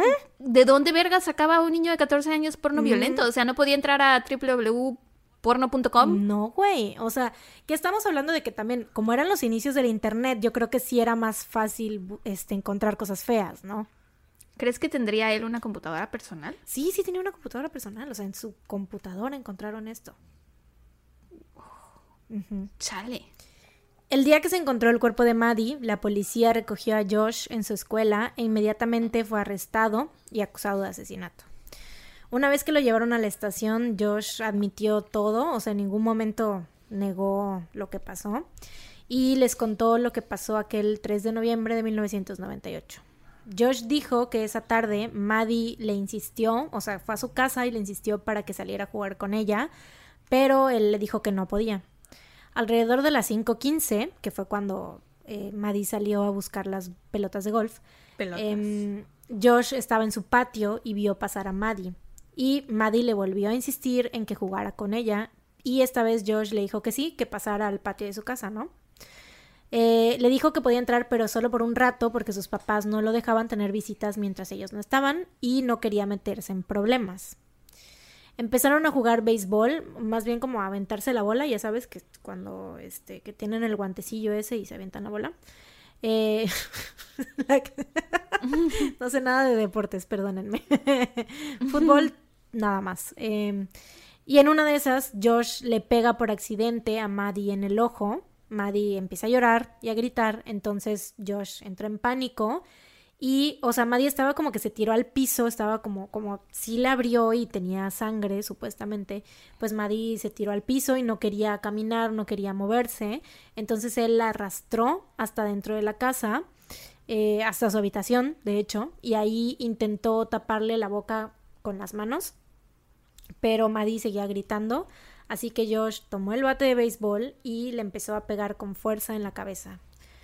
Pero no paró ahí, como Maddie seguía haciendo algo de ruido después de que la golpeó, Josh tomó un cuchillo y la apuñaló dos veces en el cuello. Después de esto, abrió la parte de abajo de su cama de agua y metió a Maddie ahí. Fue al baño a limpiarse toda la sangre que tenía encima y cuando regresó a su cuarto escuchó que Maddie seguía haciendo ruido. Entonces la sacó de la cama y la apuñaló otras nueve veces en el pecho. Después Verga, volvió a meterla bajo la cama y ya no volvió a escuchar ningún ruido. Verga. Ya sé, güey. Pero esto es como que su versión de los hechos. O sea, es como una media verdad, yo diría. Y Se ahorita, encontró evidencia en su cuerpo. ahorita vas a ver. Sí, ahorita vas a ver por qué. O sea, es como, te digo, la verdad a medias, más o menos lo que pasó. O sea, como que no estaba siendo completamente sincero del todo. Eh, pero como es la única versión, o sea, es la única persona que estaba pues ahí, ¿no? O sea, obviamente Maddie no está para contar su versión de los hechos, entonces pues, güey, no hay otra, ¿no? Eh, después de esta confesión, la policía le pregunta a Josh sobre la ropa de Maddie, porque cuando su cuerpo fue encontrado, lo único que traía puesto eran sus calcetines blancos y su playera estaba levantada hasta el pecho. Eh, y no traía nada más, o sea, ni sus zapatos, ni sus... Eh, traía ella unos shorts ese día, ni los shorts, ni, la, este, ni su calzoncito, ni nada. Josh les dice que la ropa se le salió cuando metió a Maddie en la cama, o sea, como que se le resbaló, ¿no? Lo cual obviamente no tenía sentido porque aparte pues la ropa la habían encontrado al fondo de la cama, entonces esto significaba que habían, o sea, obviamente Josh había puesto primero... Que había metido primero la Exacto, primero había puesto la ropa y después metió a Maddie. Y la playera de Maddie, ves que te dije que la apuñaló varias veces en el pecho y la playera de Maddie no tenía marcas ni agujeros, entonces significa que esta playera tuvo que haber estado levantada cuando Maddie fue apuñalada. No. Cuando le preguntaron a Josh qué planeaba hacer después, o sea, qué, era lo que iba a hacer, ¿no? O sea, ok, ya mataste a Maddie y la tienes abajo de tu cama, ¿qué ibas a hacer después? Él dijo que no tenía idea, eh, que probablemente iba a seguir haciendo lo mismo que había estado durante, que, había estado haciendo durante estos siete días, o sea, dormir encima, sí, dormir encima del cadáver de Maddie y tratar de ocultar el olor. Ah. Eh, Josh fue tratado como adulto en el juicio y fue encontrado culpable de asesinato en primer grado. Fue condenado a vida en prisión sin posibilidad de libertad condicional porque por la edad era imposible que le dieran la pena de muerte, pero pues le dieron como que la máxima condena que le pudieron dar. Em, en 2017, Josh Phillips dio, una declaración para los padres de Maddie, en la cual, entre otras cosas, dijo que ahora entendía muy bien lo que era el sufrimiento, que en aquel entonces no sabía lo que seguiría después de ese horrible acto. También dijo que lo sentía mucho y que le partía la mente el saber que les había arrebatado una vida tan valiosa a ellos y al mundo y que quisiera poder eliminar el dolor que causó. En la actualidad, obviamente, sigue cumpliendo su sentencia de vida en prisión. Eh, actualmente es una persona supuestamente reformada, obviamente ha pasado por varios, o sea, ha estado en muchos tratamientos y cosas así eh, que se dedica a dar clases de ciencia en la prisión y es budista, entonces al parecer es como que, que obviamente sí, ¿no? Debe de haber un cambio muy fuerte dentro de ese niño de 14 años, ¿no?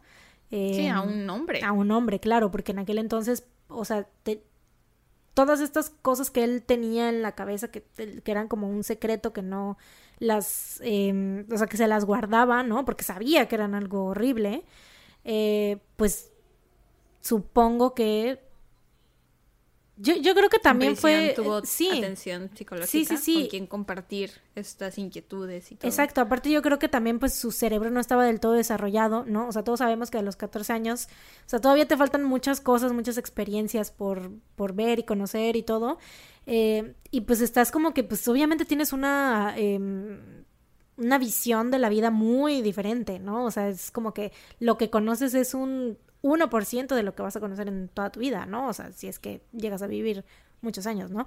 Pero, o sea, sí siento que obviamente es una persona diferente, pero eso no quita que, pues, lo que hizo, ¿no? Porque realmente tuvo... Claro. O sea, haz de cuenta que en el juicio dieron, o sea, dijeron que esta, o sea, el asesinato de Maddie había ocurrido en tres etapas, ¿no?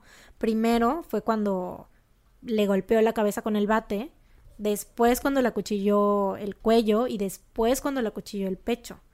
Entonces, tuvo tres, o sea, estas tres oportunidades. Tres oportunidades para arrepentirse, para decir, oye, no. Exacto. Eh, y aparte, lo que te digo de la razón principal por la cual creen que está diciendo, o sea, como que no dando la, bueno, que en aquel entonces no dio como que toda la verdad. ¿Qué? Sí, porque así como la versión que él cuenta, no parece que haya un tinte sexual, un motivo sexual en el asesinato, pero cuando incluyes el detalle de que la blusita no tenía hoyos, ahí cambia completamente la cosa. Exacto, porque obviamente, o sea, sí le levantó la playera para apuñalarla, o sea, eso es como que dices, güey, ¿por qué? O sea, ¿sabes? No, y aparte ahorita lo que viene, güey, es... Creo que es la razón principal por la cual me hizo sentir tan, tan, tan incómoda este caso, güey. Em, los Clifton han dicho que están seguros de que Josh atrajo a Maddie a su casa. eh, o sea, no, que las cosas no fueron así como él las contó, sino que él atrajo a Maddie, o sea, probablemente diciéndole que él tenía pelotas de golf en su habitación, porque pues eso era lo que Maddie andaba buscando, ¿no? Buscando. Em, para poder, o sea, esto de que la atrajo fue para poder abusar sexualmente de ella, pero que Maddie seguramente no se dejó y de seguro empezó ya sea a gritar o a defenderse. Y fue entonces que Josh entró en pánico y la asesinó. Em, y la razón por la principal por la cual se cree que este crimen fue motivado sexualmente, aparte de que el hecho de, lo que te decía, ¿no? Que Maddie estaba desnuda, es porque en los registros de la computadora de la computadora de Josh se muestra que ese día de 4:22 a 4:57 pm estuvo viendo porno que involucraba niños siendo torturados y también lo hizo después de haber cometido el asesinato alrededor de las 5.30 de la tarde, güey. Entonces, güey. Por supuesto que, o sea, las si vio este porno violento que involucraba niños de 4.22 a 4.57, o sea, prácticamente de 4 y media a 5 de la tarde, y vio a Maddie a las 5.15, güey. Por supuesto. ¿Tú crees que no estaba pensando en eso, güey? Claro que estaba pensando en eso, güey. Y aparte, o sea, ya cometió el asesinato y todo, y después de eso fue y siguió viendo, o sea, claro que fue motivado sexualmente. O sea, yo siento, pues estoy, obviamente no han dicho como que algo así concreto, ¿no? Pero pues es obvio, ¿no? Yo siento. Y además yo creo que, ¿sabes qué? Hay una cosa que yo siento también que la razón por la cual eh, apuñaló, o sea, la última etapa, la tercera etapa, siento que sucedió, eso ya es 100% especulandinción, ¿eh? o sea, sí, totalmente, ya saben que me encanta la especulandinción. Este, yo siento, o sea, mi teoría es que en la, la, tercera etapa del ataque, que fue la, este, que la apuñaló en el pecho, eso lo hizo después, porque haz de cuenta que el papá de, de Josh llegó a su casa como a las cinco y media de la tarde, entonces tuvo un periodo, o sea, si se encontró a Maddie a las 5.15 y el papá llegó como a las cinco y media, o sea, fueron unos 15 minutos, o sea, nada para hacer, para asesinarla, ¿no? Entonces yo siento que cuando el papá llegó, se detuvo y fue que la metió en la, en la cama. Y después, cuando, supongo, no sé si, o sea, ya cuando terminaron de cenar, porque pues cenaron juntos como familia y todo, y después él subió a su cuarto y fue que siguió apuñalándola.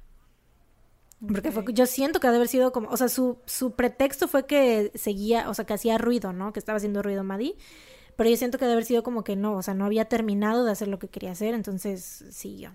Y después, güey, ah, no mames, esto está súper horrible, güey. O sea, ves que la mamá de Maddie estuvo tocando las puertas de los vecinos, ¿no? Y todo. Obviamente tocó la puerta de los Phillips.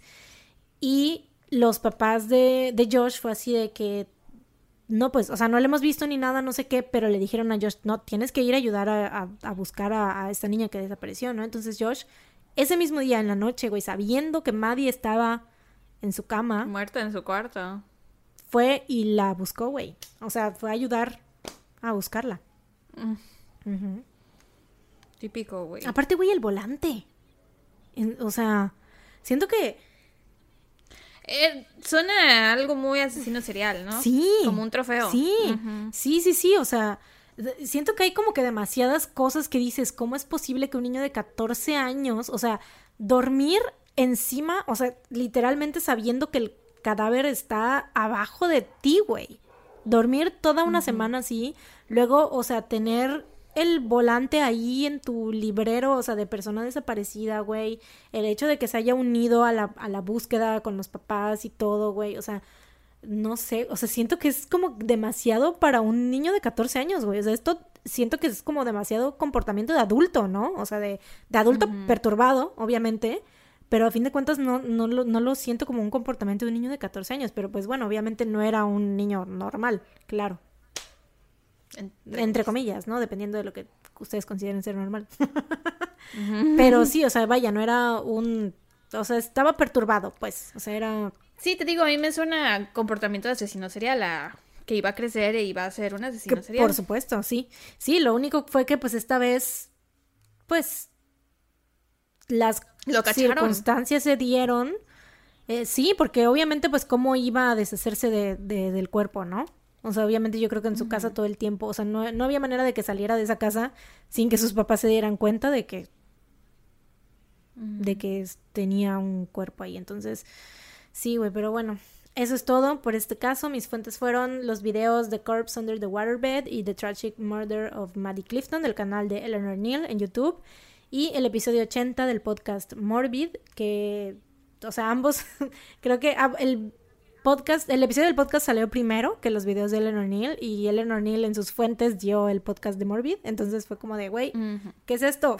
Yo así como el... Inception. Sí, ya sé, güey, así como de, no mames, qué chido, porque pues son como fuentes confiables, ¿no? Chale, pues qué sad. Pues buen trabajo, pero sí, qué sad. pero horrible, güey, ¿no? O sea, no sé. Y aparte, ese chamaco, güey, o sea, tú lo ves, ves sus fotos y dices, güey, si no sabes lo que pasó, güey, y ves sus fotos con sus tres pinches pájaros, güey, ahí, o sea, porque hay una foto donde sale con sus pajarracos, güey, y el niño así feliz y todo, dices, güey, ¿cómo es posible? O sea, no, no me cabe en la cabeza, güey, cómo este niño hizo esta cosa tan horrible. Por cierto, tenemos un episodio de niños asesinos en Patreon. si quieren seguir con esta temática de, de cosas que no, tu cerebro no puede procesar que un niño haya hecho, les recomiendo que escuchen ese episodio de niños asesinos. por Sí, entre, ah, de hecho, una, una persona nos comentó, no- creo que nos mandó un mensaje, no recuerdo si fue privado o si nos pusieron un comentario en, en una publicación, pero fue por Instagram. Y nos pidieron que cubriéramos el caso de Stacy Castor y yo así de, "Ujú, ujú, permíteme decirte que ese caso lo contamos para nuestro Patreon. Esposas asesinas. ¿no? Sí, en Esposas, Esposas Asesinas y es uno, pues es uno de mis casos favoritos porque sí hubo como que mucha... De mis favoritos también. de mis favoritos también. Este, hubo mucha oportunidad para la chorcha porque estaba muy como increíble, o sea, como cosas que dices, güey, ¿cómo es Sí. posible que esto esté pasando ¿Cómo es que esto pasó? en la Sí. vida real, no? O sea, está muy cabrón. Sí.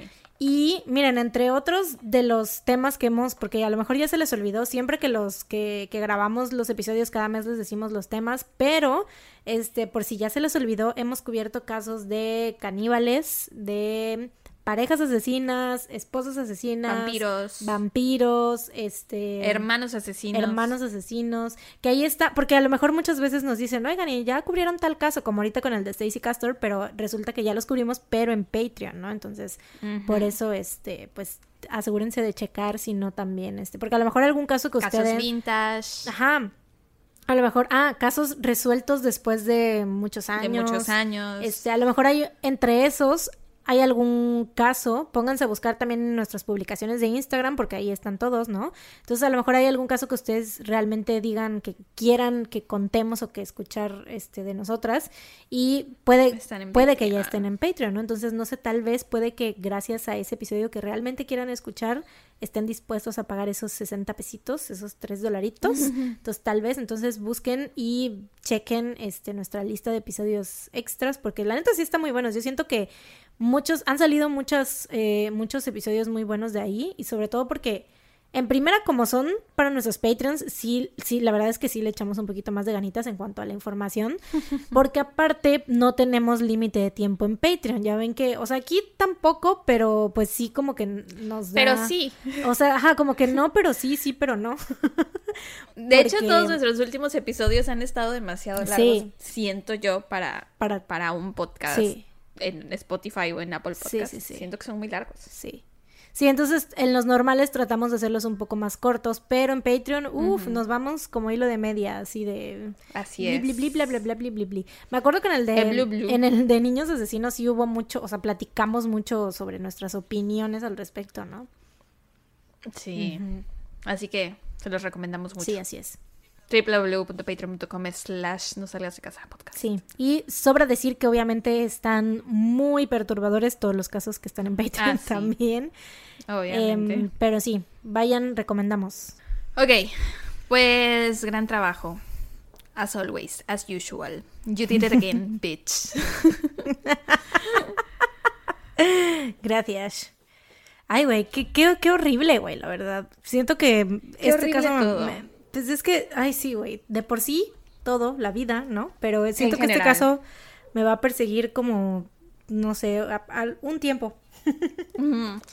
De hecho, sí, como que me, me dio tanto para abajo que no me siento como con ganas de contar mi caso. ¡Vamos! Tú puedes. Let's wrap it up mejor. Tú puedes. Tú Hasta puedes, aquí termina el episodio de hoy. No, sí les voy a contar mi caso. Este, yo te voy a hablar de Israel Kiss. Keyes, se escribe Keyes, porque sé que vas a decir Israel Llaves, pero se escribe Keyes, no es Llaves. Mm. Em, no sé si has escuchado de él, fue un asesino en serie, violador, pirómano y ladrón. La creme de la creme. La parte más importante, pirómano. Porque no todos, o sea, no todos los asesinos seriales son pirómanos, ¿no? O sea, es, es No. una característica Pero no todos. especial, ¿no? Es una característica especial dentro de los asesinos. Es como un es- triángulo. Hay una pirámide, creo. Miren, Víctor, sé que me vas a estar llamando la atención en donde sea que estés, estás pensando, Sara, puedes googlear esto. Pero según yo, hay una triada de aspectos: es que prendan fuego, que maltraten a los animales y que mojen la cama. Entonces, pues. Que él tenía la una de cama. Wow. No sé si es que mojen la cama o que se peguen en la cabeza. Esas son intercambiables. No estoy segura cuál sea la, la oficial. Mojarse la cama es enuresis, ¿no?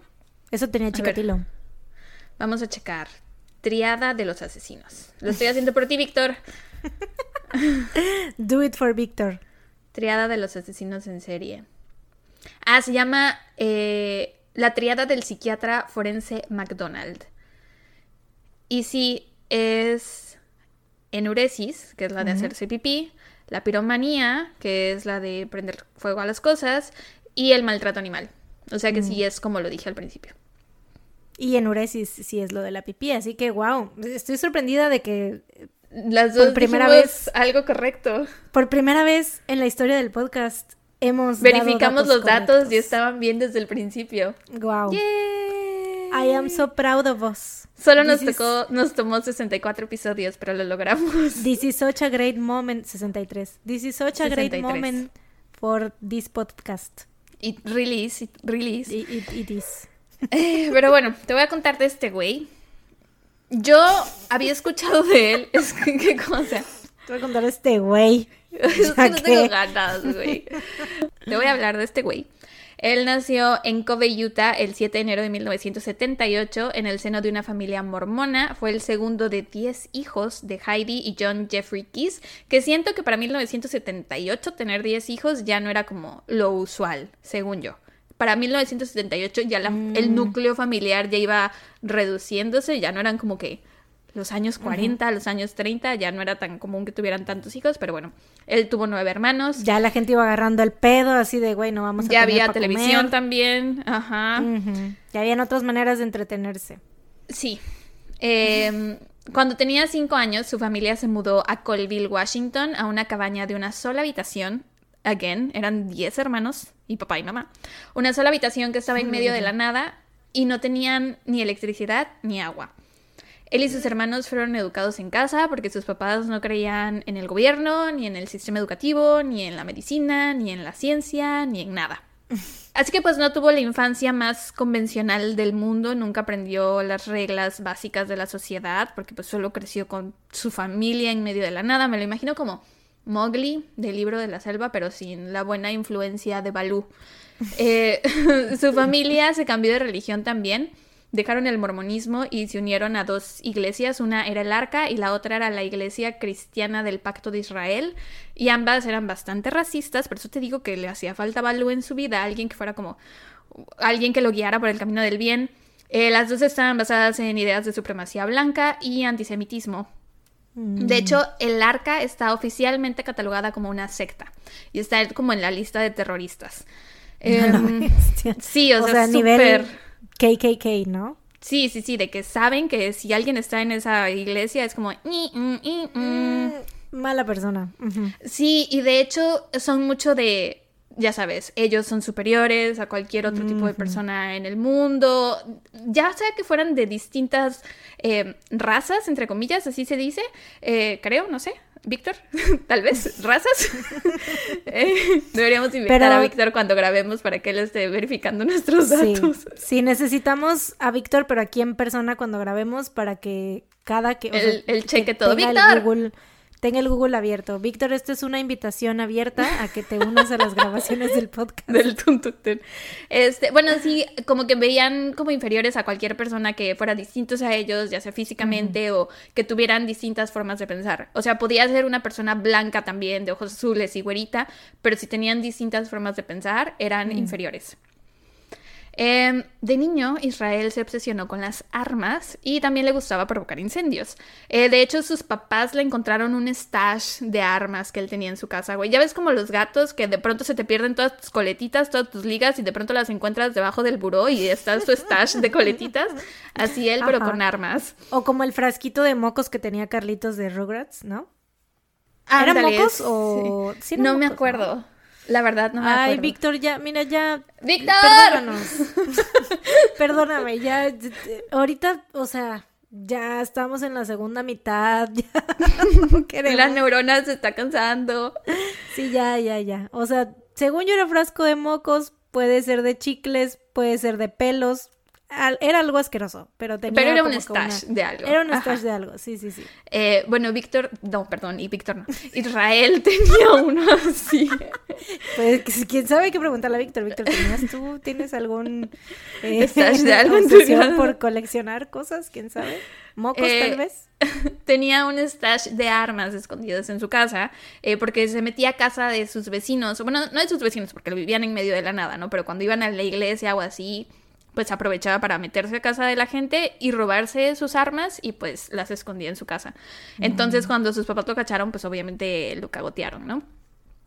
Él dijo que toda su vida desde pequeño tuvo impulsos violentos y que creía que A, todos tenían los mismos impulsos que él, pero eran muy buenos fingiendo que no los tenían, o B, él era un niño demonio. O sea, decía, o, soy el hijo del diablo o todos están haciendo, de, o sea, todos fingen, todos me mienten porque yo me siento de esta forma y seguramente los demás también.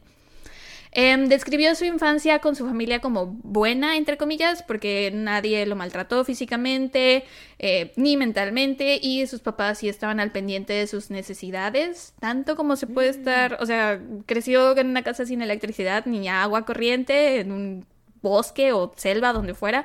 Entonces no sé exactamente qué tan bien, tan buena pudo ser su infancia, pero él dice esto. Siento mucho lo que les voy a decir a continuación, eh, pero a los 14 años mató a un gatito.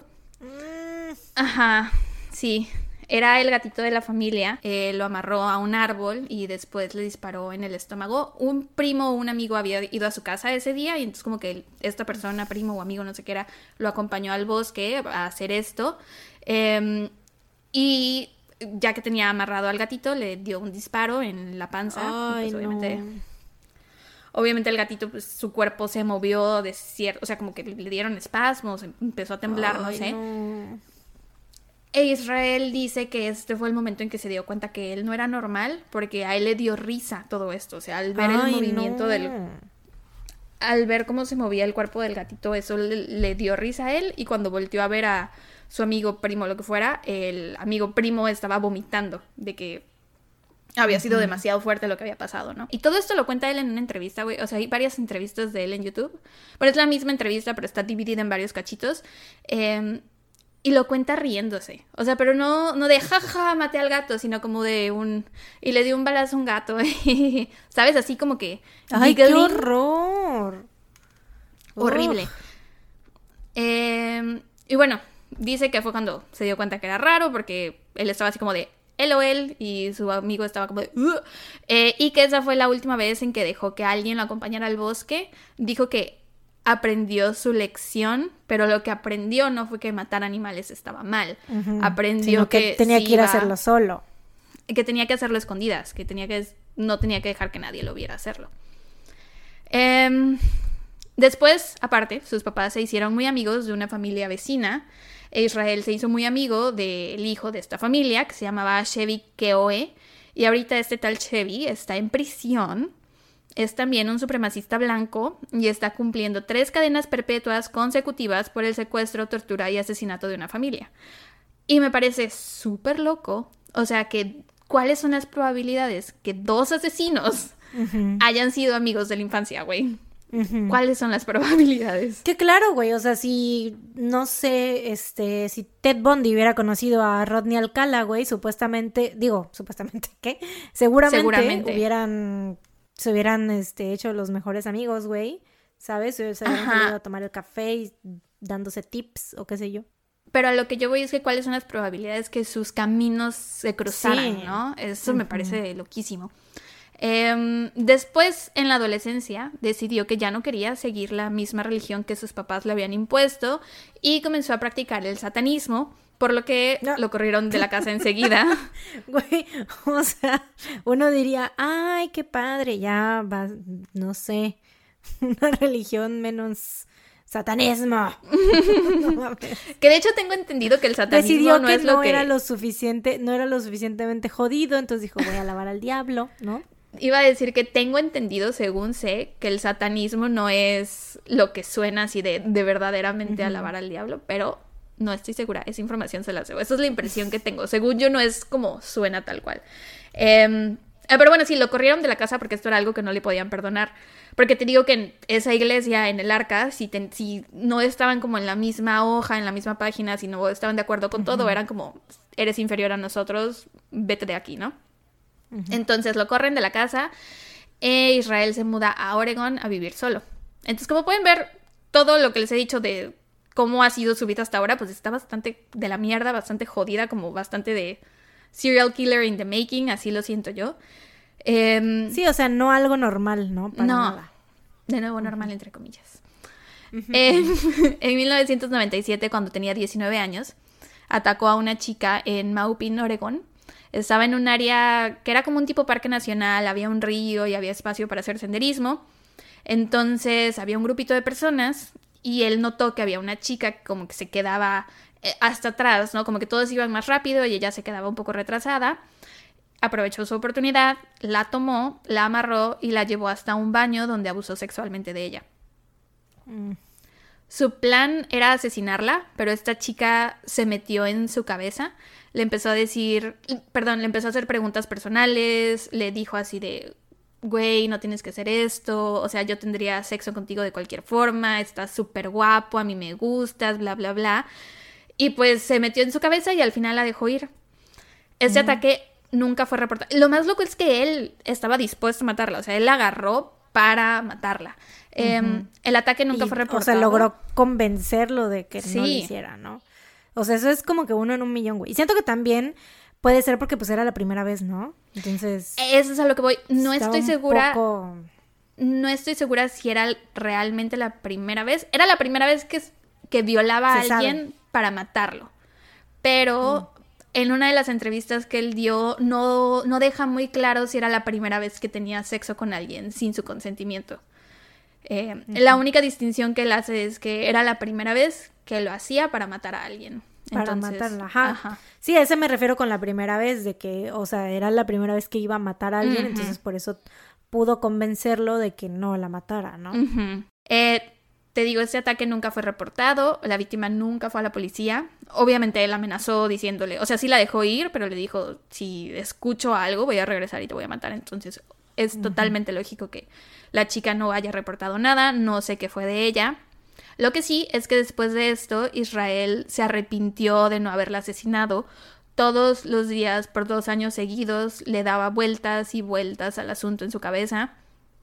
Se decía a sí mismo que era un idiota por haberla dejado ir con vida y se prometió a partir de ese momento nunca volver a hacer eso. O sea, a partir de ese momento iba a matar a todas sus víctimas.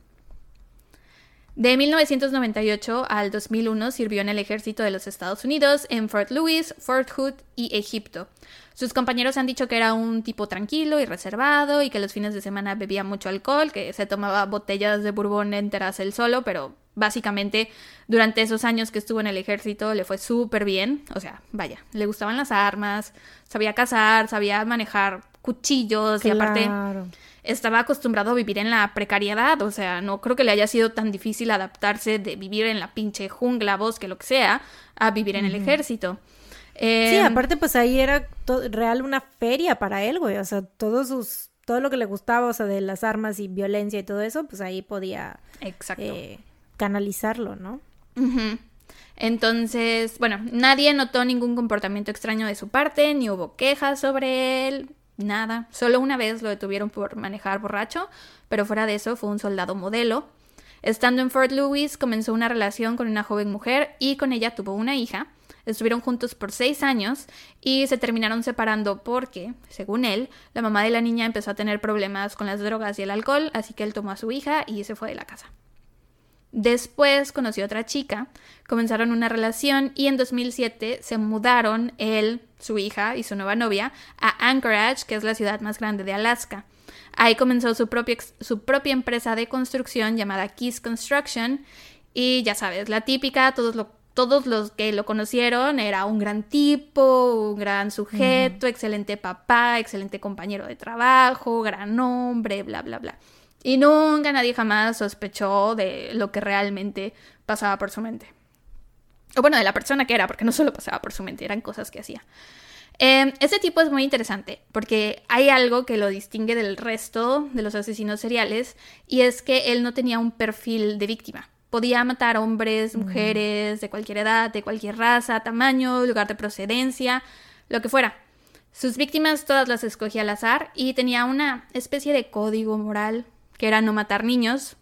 Según él, cuando nació su hija, eh, su perspectiva de las cosas cambiaron y a partir de ese momento nunca consideró matar niños. Eh, supuestamente tampoco mataba mujeres, que él supiera que eran mamás de niños pequeños o de niños de la misma edad de su hija, y tampoco mataba familias que tuvieran perros. Pero todo esto es según él, allegedly. Muy considerado el tipo, ¿no? O sea, como que...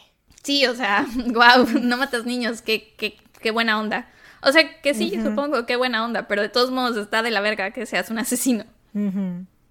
Em, y bueno, la cosa es que por su trabajo como contratista empezó a viajar mucho por todo Estados Unidos, le iba bastante bien con su empresa de construcción, andaba del tingo al tango, y aprovechaba estos viajes para de alguna forma ir planeando sus asesinatos. Lo que te decía que se me hace muy interesante no es que no tuviera perfil de víctima, es lo que te voy a decir ahorita, este pendejo lo que hacía era armar kits de asesinato. Compraba cubetas de Home Depot, esas de 5 galones, y las llenaba con pistolas, municiones, cuerda, dinero en efectivo, hidrano, que es una sustancia química que se usa para destapar rápidamente el desagüe porque disuelve las cosas súper rápido y él las usaba para deshacer los cuerpos. Em, el punto es que armaba estas cubetas, estos kits, y los enterraba en distintas partes del país donde él considerara que sería una buena idea alguna vez matar a alguien. O sea, tipo cerca de lugares para hacer senderismo, acampamentos, parques, lagos, lo que fuera, zonas que pudieran considerarse solitarias. O cerca de casas con cochera, porque para él era más fácil meterse a una casa con cochera, porque pues, nada más te metes a la cochera y luego luego está la puerta de la cocina, ¿no? Eh, cortaba las líneas telefónicas y siempre se fijaba en los jardines. Y si veía que habían juguetes, columpios o alguna señal de que en esa casa habían niños o perros, abortaba la misión. Y bueno, dejaba su cubeta, la escondía o la enterraba o la cubría muy bien con algo o la metía como en una especie de cuevita y se iba.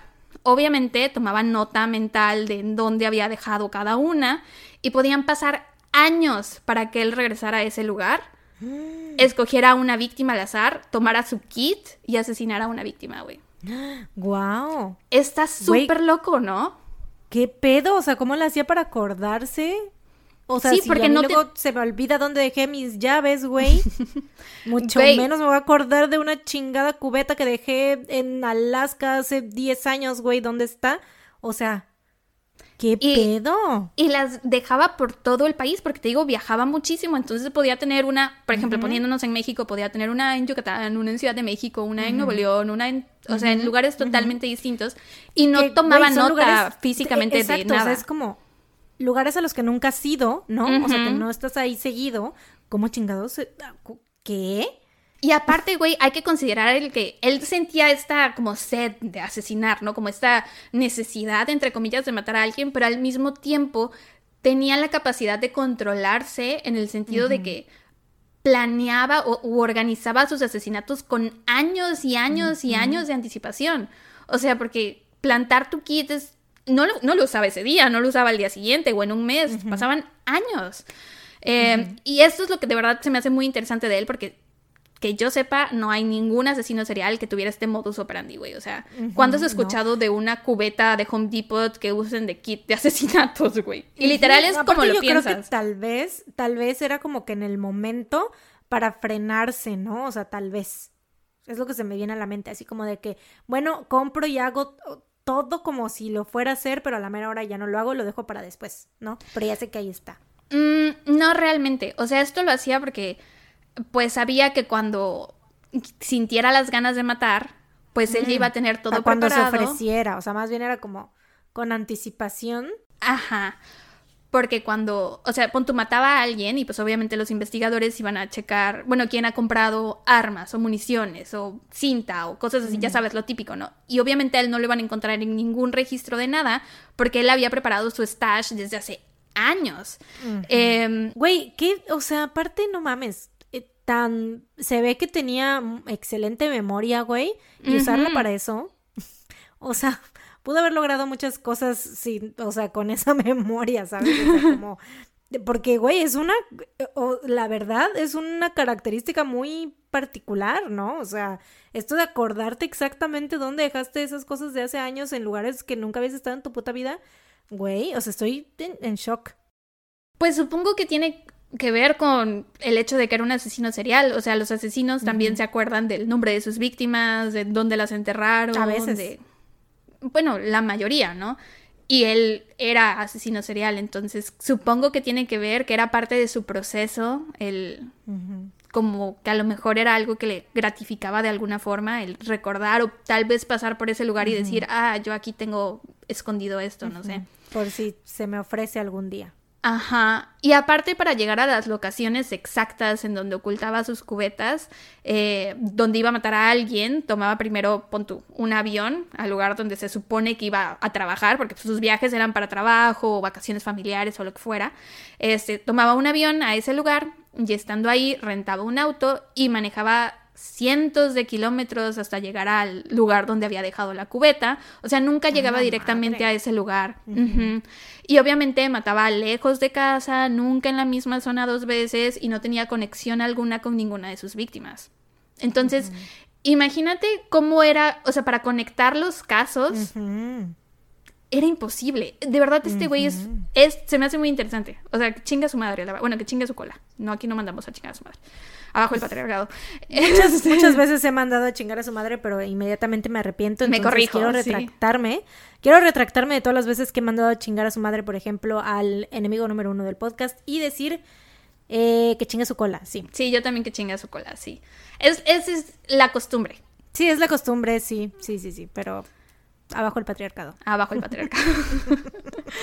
Em, en abril del 2009, Israel viajó a Essex, Vermont, dejó escondido un kit de asesinato y dos años más tarde, el 8 de junio del 2011, tomó un vuelo a Chicago donde alquiló un auto y condujo 1.600 kilómetros hasta Essex, Vermont, desenterró su kit y se dispuso a buscar a su víctima. Encontró una casa con cochera. En el jardín no había juguetes ni nada que indicara que ahí vivían niños, ni perros, ni nada. Eh, la casa estaba al fondo del vecindario y había una especie como de bosquecito cerca. Era una zona relativamente solitaria, así que decidió que esa iba a ser la casa que iba a atacar, pero las personas que vivían ahí no estaban en ese momento. Entonces se sentó afuera de la casa a esperar por horas a que estas personas llegaran. En esa casa vivían Bill y Lorraine Courier, eran una pareja mayor. Tenían 49 y 55 años respectivamente y llevaban casi 25 años de matrimonio. Eran súper hogareños, no tenían hijos, pero ¿sabes qué tenían? Gatos. No, pajaritos. Ah.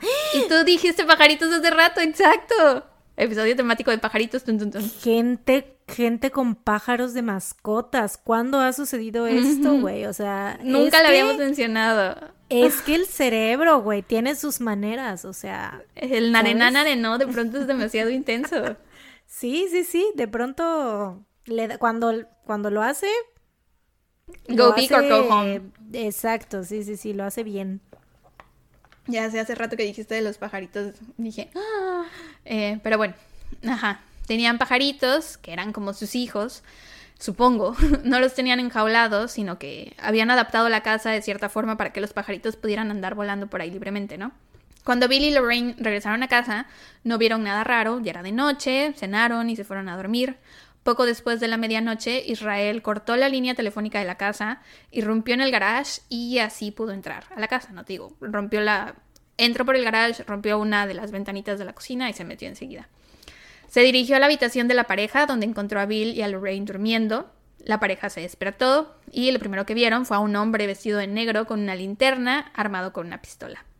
Israel los ató, les preguntó sobre los detalles de la casa, si tenían caja fuerte, dónde estaban sus tarjetas del cajero automático y si tenían o no un arma. Que sí, sí tenían una, pero él se las quitó. También les quitó sus celulares y luego los obligó a subirse a su propio vehículo para llevarlos a una casa abandonada que había descubierto antes. Una vez allí, dejó a Lorraine en el auto y metió a Bill a la casa y lo ató a un taburete que estaba en el sótano. Cuando regresó por Lorraine, se encontró con que ella ya había logrado salirse del auto y estaba intentando correr hacia la carretera principal, estaba tratando de huir, pero él alcanzó y la arrastró de regreso a la casa. Ahí la llevó a uno de los dormitorios, donde la ató de brazos y piernas a la cama. De pronto Bill comenzó a gritar, ¿Dónde está mi esposa? ¿Dónde está mi esposa? Em, así que Israel bajó al sótano para ver cómo estaba y callarlo y descubrió que Bill ya se estaba desamarrando también. O sea, como que los dos de verdad lucharon. Esto enfureció a Israel porque él tenía una forma muy específica en la que quería que salieran las cosas, lo tenía todo planeado y pues al ver que Bill estaba alterando sus planes, perdió el control y lo golpeó con una pala repetidamente antes de sacar su pistola y dispararle fatalmente varias veces. Que de hecho él, o sea, era muy raro que usara una pistola. A él le gustaba ahorcar. Entonces aquí pues sí se ve que perdió el control porque eh, su forma favorita de matar gente era ahorcándolas. Después regresó a la habitación donde tenía amarrada a Lorraine y la violó un par de veces. Después de violarla, la llevó al sótano para que viera el cadáver ensangrentado de Bill. Qué, puta necesidad, güey. O sea, que... La sentó en un banco y la asesinó estrangulándola por detrás con una cuerda.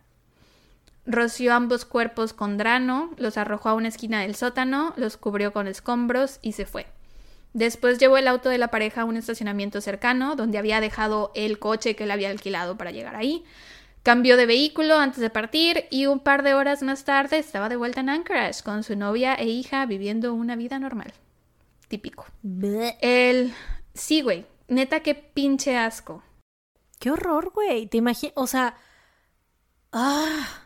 ¡Qué feo! La doble vida es lo peor, siento. Ya lo hemos, sí, ya lo hemos hablado antes que, que, las personas que están, que viven sus vidas con estas horribles y culeras personas, también son víctimas, o sea, obviamente, este, pues de diferente, de diferente tipo, ¿no? Pero siguen siendo víctimas y, güey, el shock de enterarte, ¿no? Así de que, güey, ¿cómo es posible que esta persona que yo veía todos los días estuviera haciendo estas cosas por detrás, ¿no? O sea, qué horrible. Creo que el mejor ejemplo es Liz, de la expareja de Ted Bundy, enemigo número uno del podcast. Este, porque es la persona que, más ha hablado de esto. Sí. Eh, hay, ya hemos recomendado este documental varias veces, está en HBO, es un documental donde sale ella con su hija y hablan de, pues de verdad, de todo el trauma que les ocasionó el descubrir que vivían con un asesino, o sea, que ella estaba enamorada de un asesino en serie. Y que no lo sabía. Sí, es inevitable. Siempre que se habla de esto, yo siempre pienso en ella también, porque es como, este, ¿quién más? O sea, como, pues vaya, obviamente, ¿no? De los casos más famosos y que aparte, pues es esto, ¿no? La doble vida y que realmente, o sea, porque hay mucha gente que le encanta, a la gente le encanta andar tirando, ¿no? Caca. de por sí. Pero a la gente también le encanta andar diciendo así de que, güey, o sea, qué pendeja, como no se dio cuenta, yo me hubiera dado cuenta, por supuesto, como no, o sea, güey, no, o sea, no. te estamos hablando de que real es como de la gente que tú ahorita mismo jamás Amas, considerarías, tu papá, tu mamá, tus hermanos, o sea, es como Si, es como si ahorita a ti que estás escuchando este podcast te dijeran a ti te estamos hablando amigo a ti. Sí o sea es como si te dijeran que tu mejor amigo tu mejor amiga a quien tú quieres un chingo y crees y que, crees que conoces de repente te dijeran así o sea una la doble vida. un día y dijeran güey pues esta persona es este asesino o asesina no y tú así de qué verga o sea y asesino en serie, porque es muy distinto. O sea, que varias veces, ajá, una cosa que está de la verga también matar a una persona una vez y ya, pero que sea algo consecutivo en su vida, creo que es todavía más sí, fuerte. Todavía Sí, todavía más fuerte enterarte de que te vieron en la cara durante tanto tiempo, ¿no? O sea, decir, güey, ¿cómo me pudo engañar? ¿Cómo no me di cuenta? Veces, ¿no? Pues está el libro de esta señora, The Stranger Beside Me, que es la señora que trabajaba con el enemigo número uno del podcast. este, con Voldemort. Ajá, que ella en su libro pues también cuenta básicamente eso, que era su compañero del trabajo y que ella varias veces lo descartó de la investigación porque decía, no puede ser, o sea, yo lo conozco, es mi amigo, él sería incapaz y tras. Pues así básicamente con estas personas. Este Israel Kiss tiene muchas cosas muy parecidas a el enemigo número uno del podcast. El primero de febrero del 2012, Samantha Koenig, de 18 años de edad, estaba en su trabajo. Ella trabajaba en un carrito de café en Anchorage, Alaska, como los que hay de la parroquia aquí en los estacionamientos. En Alaska son súper comunes. Ella trabajaba en uno que se llamaba Common Grounds. Eh, estaba cumpliendo su turno esa tarde estaba ella solita en el carrito, pues es, bueno, no es un carrito, es como un eh, contenedor, como un pequeño tráiler, pero pues es un espacio reducido en donde solo cabe la persona que está atendiendo, ¿no? El punto es que estaba cumpliendo su turno y salía de trabajar más o menos como a las 8 de la noche. Se suponía que su novio iba a pasar a buscarla al trabajo para irse juntos a casa. Me parece que los dos vivían con el papá de Samantha. Se llevaban todos muy bien y pues Sam tenía aparte un montón de amigos. Recientemente acababa de dejar las drogas. Ella había tenido un problema de adicción, pero lo estaba superando, estaba enderezando su vida. Em, cerca de las 8 pm, el novio de Sam salió del trabajo, se subió a su coche y manejó hasta el estacionamiento en donde estaba el carrito este de Common Grounds para recoger a Samantha. Sin embargo, cuando llegó, ella no estaba ahí pero el local se veía cerrado, o sea, las luces estaban apagadas, estaba como todo recogido. Así que pensó, bueno, a lo mejor se fue a la casa, aunque es raro porque siempre paso yo por ella y no me avisó nada, pero bueno, a lo mejor se fue a la casa. Así que se fue hasta la casa para ver si la encontraba, pero no había señales de Sam. Tanto el novio como el papá estaban, pues, no preocupados, pero sí estaban confundidos, como sacados de onda, porque ella no era de salir mucho, le encantaba estar en casa y siempre o estaba con el novio o estaba con el papá. Entonces, que no supieran dónde estaba era raro, pero como siempre uno no quiere creer lo peor, ¿no? Siempre uno intenta tranquilizarse y decir, no, seguramente está bien con sus amigos o X. Un par de horas más tarde, el novio recibió un mensaje de texto, supuestamente de parte de Sam, que decía algo como, estoy muy cansada, necesito unas vacaciones, avísale a mi papá que no voy a llegar a la casa, que me voy a quedar con unos amigos. Aquí fue cuando ya los dos se preocuparon en serio y decidieron reportarla como desaparecida porque esto no tenía sentido, o sea, ella no haría algo así, aparte de la forma en la que estaba redactado el mensaje, habían usado palabras que Sam no habría usado. Em, y pues se llevaba muy bien con su papá, no era normal que ella quisiera irse así de la nada. A la mañana siguiente las autoridades contactaron al dueño de Common Grounds, aunque parecía que ella había salido bien de ahí porque te digo, todo estaba levantado y estaba todo cerrado y shalala, eh, de todos modos las autoridades pensaban que si algo le había pasado tenía que haber sido o en el Common Grounds o cuando ella iba de salida. El dueño de la tienda les dijo que sí, que tenía cámaras, que pues se las entregaba para que las checaran. Eh, y pues en los videos se ve a Sam eran casi las 8 de la noche y ya estaba levantando todo, preparándose para cerrar, limpiando, y justo a las 8 en punto se ve que llega un cliente. El último cliente. Era un hombre que estaba fuera de la tiendita, o sea, porque es como para comprar para llevar, ¿no? Tienen la ventanita para que ahí les entregues las cosas y te paguen. Em, Sam lo atiende, empieza a prepararle su bebida, todo está súper normal, y de pronto se ve en el video que de la nada el lenguaje corporal de Sam cambia, así como en un 2x3, y se echa para atrás y levanta las manos como si le estuvieran apuntando con un arma. Sam apaga las luces de la tienda. Se entiende que quien le estaba apuntando con el arma le indicó que apagara las luces. Eh, una vez que ya están apagadas, el hombre brinca por la ventana y se mete a la tienda. Eh, al principio parece que ella cree que le estaban asaltando, o sea, como que empieza a abrir la caja registradora, así como de, mira, llévate todo lo que quieras, pero él no se lleva nada de la tienda, solo se lleva a Samantha con él. Y güey, el video es horrible porque neta, el... ¿Cómo, qué habrá estado pensando ella al momento de ver que esta persona que la está apuntando con un arma se mete a la tienda, ¿no? al espacio en el que ella estaba como segura, por así decirlo. Ajá, salvo, sí. El saber que o sea, en ese momento yo creo que es cuando te das cuenta, no mames, estoy, estoy en peligro, algo está pasando. Em, Eventualmente el tipo regresa a la tienda para llevarse todas las pertenencias de Sam, su celular, su bolsa, su cartera y todo. Al inicio las autoridades no tenían ni idea de quién podía haber hecho esto, como siempre los primeros sospechosos pues fueron el papá y el novio, porque generalmente cuando algo le pasa a una mujer son los hombres en su vida, eh, pero de inmediato los descartaron porque no había razones para desconfiar de ellos en realidad. Después la policía decidió checar con los negocios cercanos al Common Grounds para ver si tenían cámaras de seguridad que pudieran haber captado algo esa noche. Y sí, había un negocio cerca que tenía cámaras y en uno de los videos se ve a Samantha y a un hombre saliendo del Common Grounds. Se ve que Sam intenta correr, o sea, así como que se medio escapa, pero el güey la, alcanza y la sube a una camioneta que parecía ser una camioneta Chevy de color blanco. Em, este hombre pues era Israel, obviamente, ¿verdad? Pero por si alguien no había conectado los puntos, esta persona, por si no habían conectado los puntos, esta persona que se la llevó era Israel, la subió a su coche y la llevó hasta su casa, donde por cierto vivía con su novia y su hija, ahí, ahí la llevó. En la casa él tenía un cobertizo, que es como un tipo de garaje, que es ya, él se supone su man cave, su cueva de hombre, ya sabes, los vatos estos que necesitan áreas de la casa sin energías femeninas. Entonces, esto era... güey. Sí, güey, y la novia y la hija tenían prohibido entrar, güey. O sea, Dios me libre de encontrarme alguna vez con un vato así que quiera tener una puta güey, Exacto, o sea, la neta es que una cosa es querer tener tu espacio. Un espacio. Chido este, chido y todo, pero así de que nadie puede entrar. ¿Qué clase de, güey? Y ya desde ponerle de nombre Man Cave. Güey, niño de película gringa que no deja que las niñas entren a su casa del árbol, güey. Así El club de Toby, güey, como la pequeña Lulu. Mm. Sí, güey, no, nefasto. No sean Toby, güey, no sean Toby. Si alguna vez su pareja les dice que quiere una pinche man cave, desconfíen y revisen absolutamente todo lo que hay ahí. sí, güey. O sea, güey, porque ¿para qué quieres, qué quieres hacer ahí? ¿Qué quieres hacer ahí que no puedo ver yo? Exacto. Es, te digo, o sea, es como que es normal querer tener tu propio espacio, tu privacidad, todo, ¿no? Pero, güey, que nadie puede entrar como, como por... Y nunca. ¿qué, escondes? ¿Qué estás escondiendo? Dime.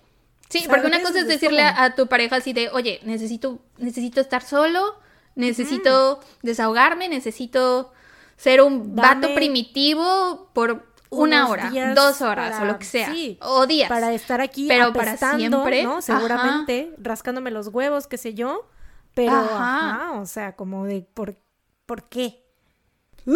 Sí. Güey, es que de verdad el simple el man cave me da Sí, ya sé, güey. Aparte, o sea, siento que si yo quisiera, o sea, yo cuando el día que sabes que tengo planes de remodelar mi cuarto y hacerlo muy chido, güey, lo primero que voy a querer hacer es presumirlo. o sea, ¿sabes? Decirle a tu güey, e invitar amigos así de, güey, ven, ven, ven a mi casa. ¿Sabes por qué? Porque no eres asesino. Ay, obvio, güey, porque no soy... Ese es el secreto. Porque no soy hombre. No eres vato, güey.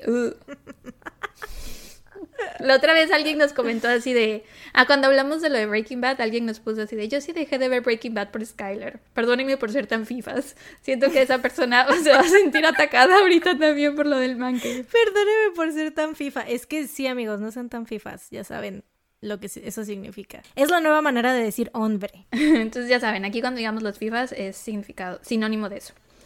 Este. ok. Bueno, pues él tenía este chingado cobertizo te digo que ni su novia ni la hija tenían permitido entrar y pues metió a Samantha ahí y la encadenó.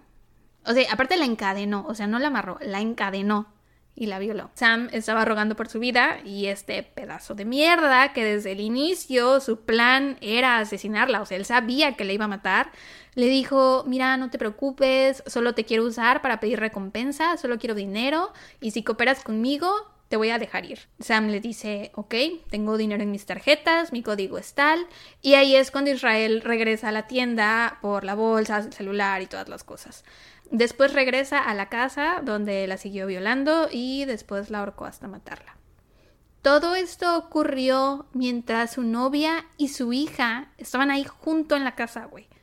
Y solo un par de horas después de asesinar a Sam, Israel hizo sus maletas y se fue de vacaciones con su familia a un crucero por el Caribe.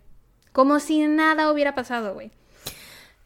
Pero, o sea, Güey, no escucharon nada, ¿verdad? O sea, ¿cómo le hizo para Pues que no... era un garage todo cerrado. Mm, Y pues ellas no estaban afuera del garage, estaban adentro de la casa, me imagino que haciendo sus propias cosas, viendo la tele, escuchando música, lo que fuera.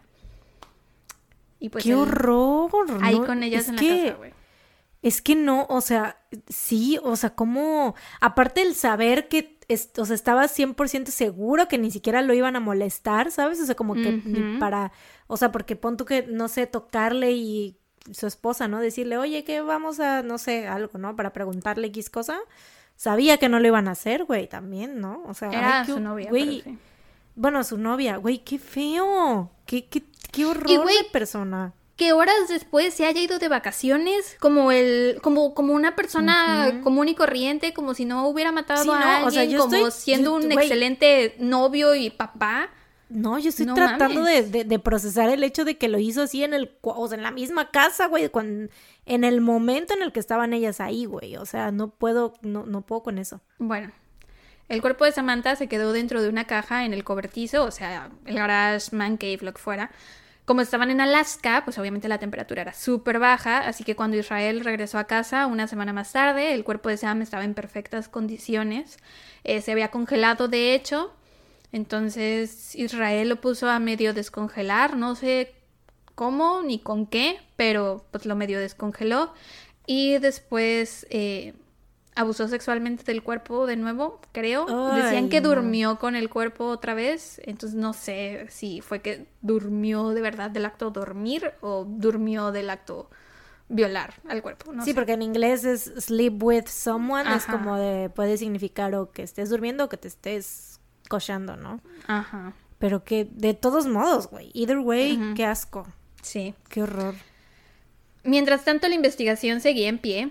No tenían pistas, no tenían nada realmente. La comunidad Pero- estaba devastada. ¿Qué? O sea, es que se me hace raro porque como fue tan cuidadoso en hacer todo esto de las cubetas en todos los Y lugares. que haya matado a y- alguien en Alaska.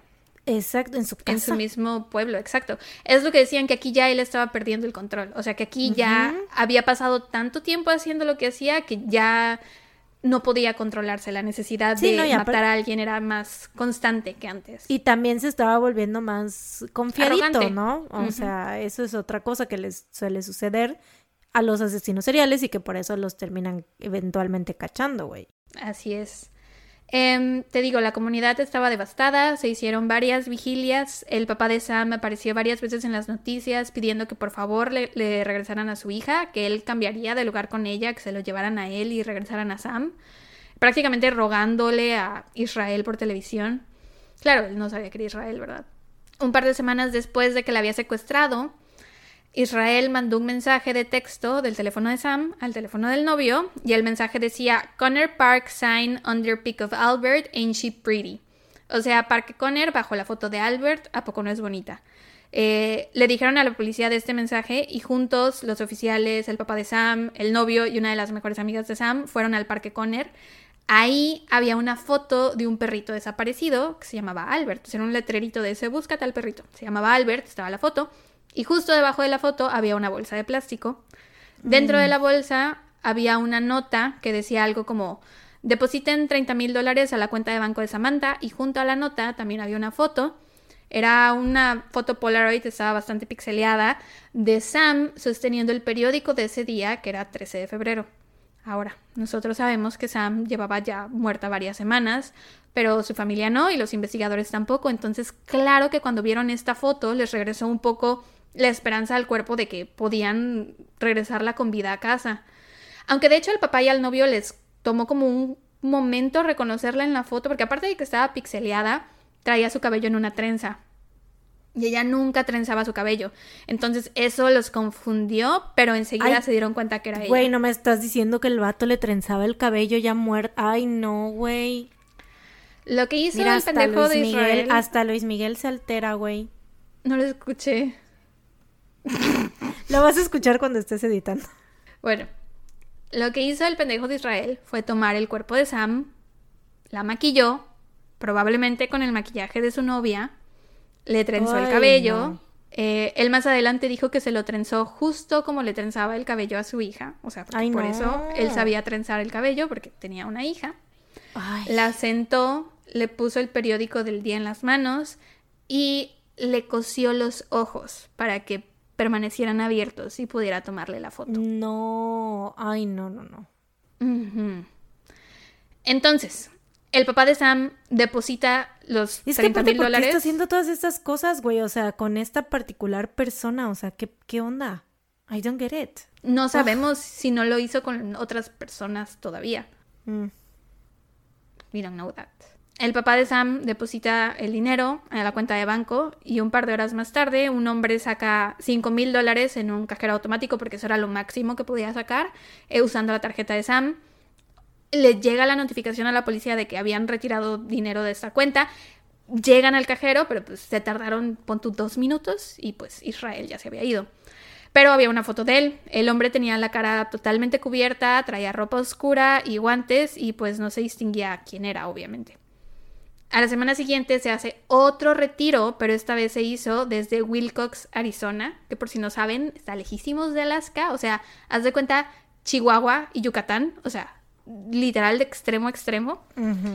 Eh, después hay otro retiro en Texas, o sea que Israel andaba en movimiento. Y aquí fue cuando la cagó. De hecho, iba a una boda, ¿eh? O sea, no crees que andaba huyendo, no crees que él sentía que le andaban pisando los talones. Iba a la boda de su hermana y pues aprovechaba para hacer sus pendejadas en el camino. Eh, Aquí fue cuando la cagó. O sea, la cagó desde el inicio que decidió matar a alguien de su mismo pueblo. Eh, Claro. Pero bueno, aquí una vez que, que en uno de los retiros hay videos de seguridad y se puede ver un coche Ford Focus blanco en el fondo. Entonces, estando en Texas, o sea, obviamente la policía manda la alerta de se busca Ford Focus blanco con tales características, ¿no? Estando en Texas, un oficial ve un coche que se ajustaba a la descripción y lo quería detener, pero no tenía una excusa para detenerlo. Y entonces el conductor excede el límite de velocidad por medio kilómetro o algo así. Y el oficial dice, a huevo, de aquí soy. Entonces lo detiene, le revisa el auto y ahí encuentra la identificación de Sam, su tarjeta de crédito, su celular y una pistola, junto con un gorro, una máscara y unos guantes que eran iguales a los del tipo que había hecho el retiro en el cajero de Alaska.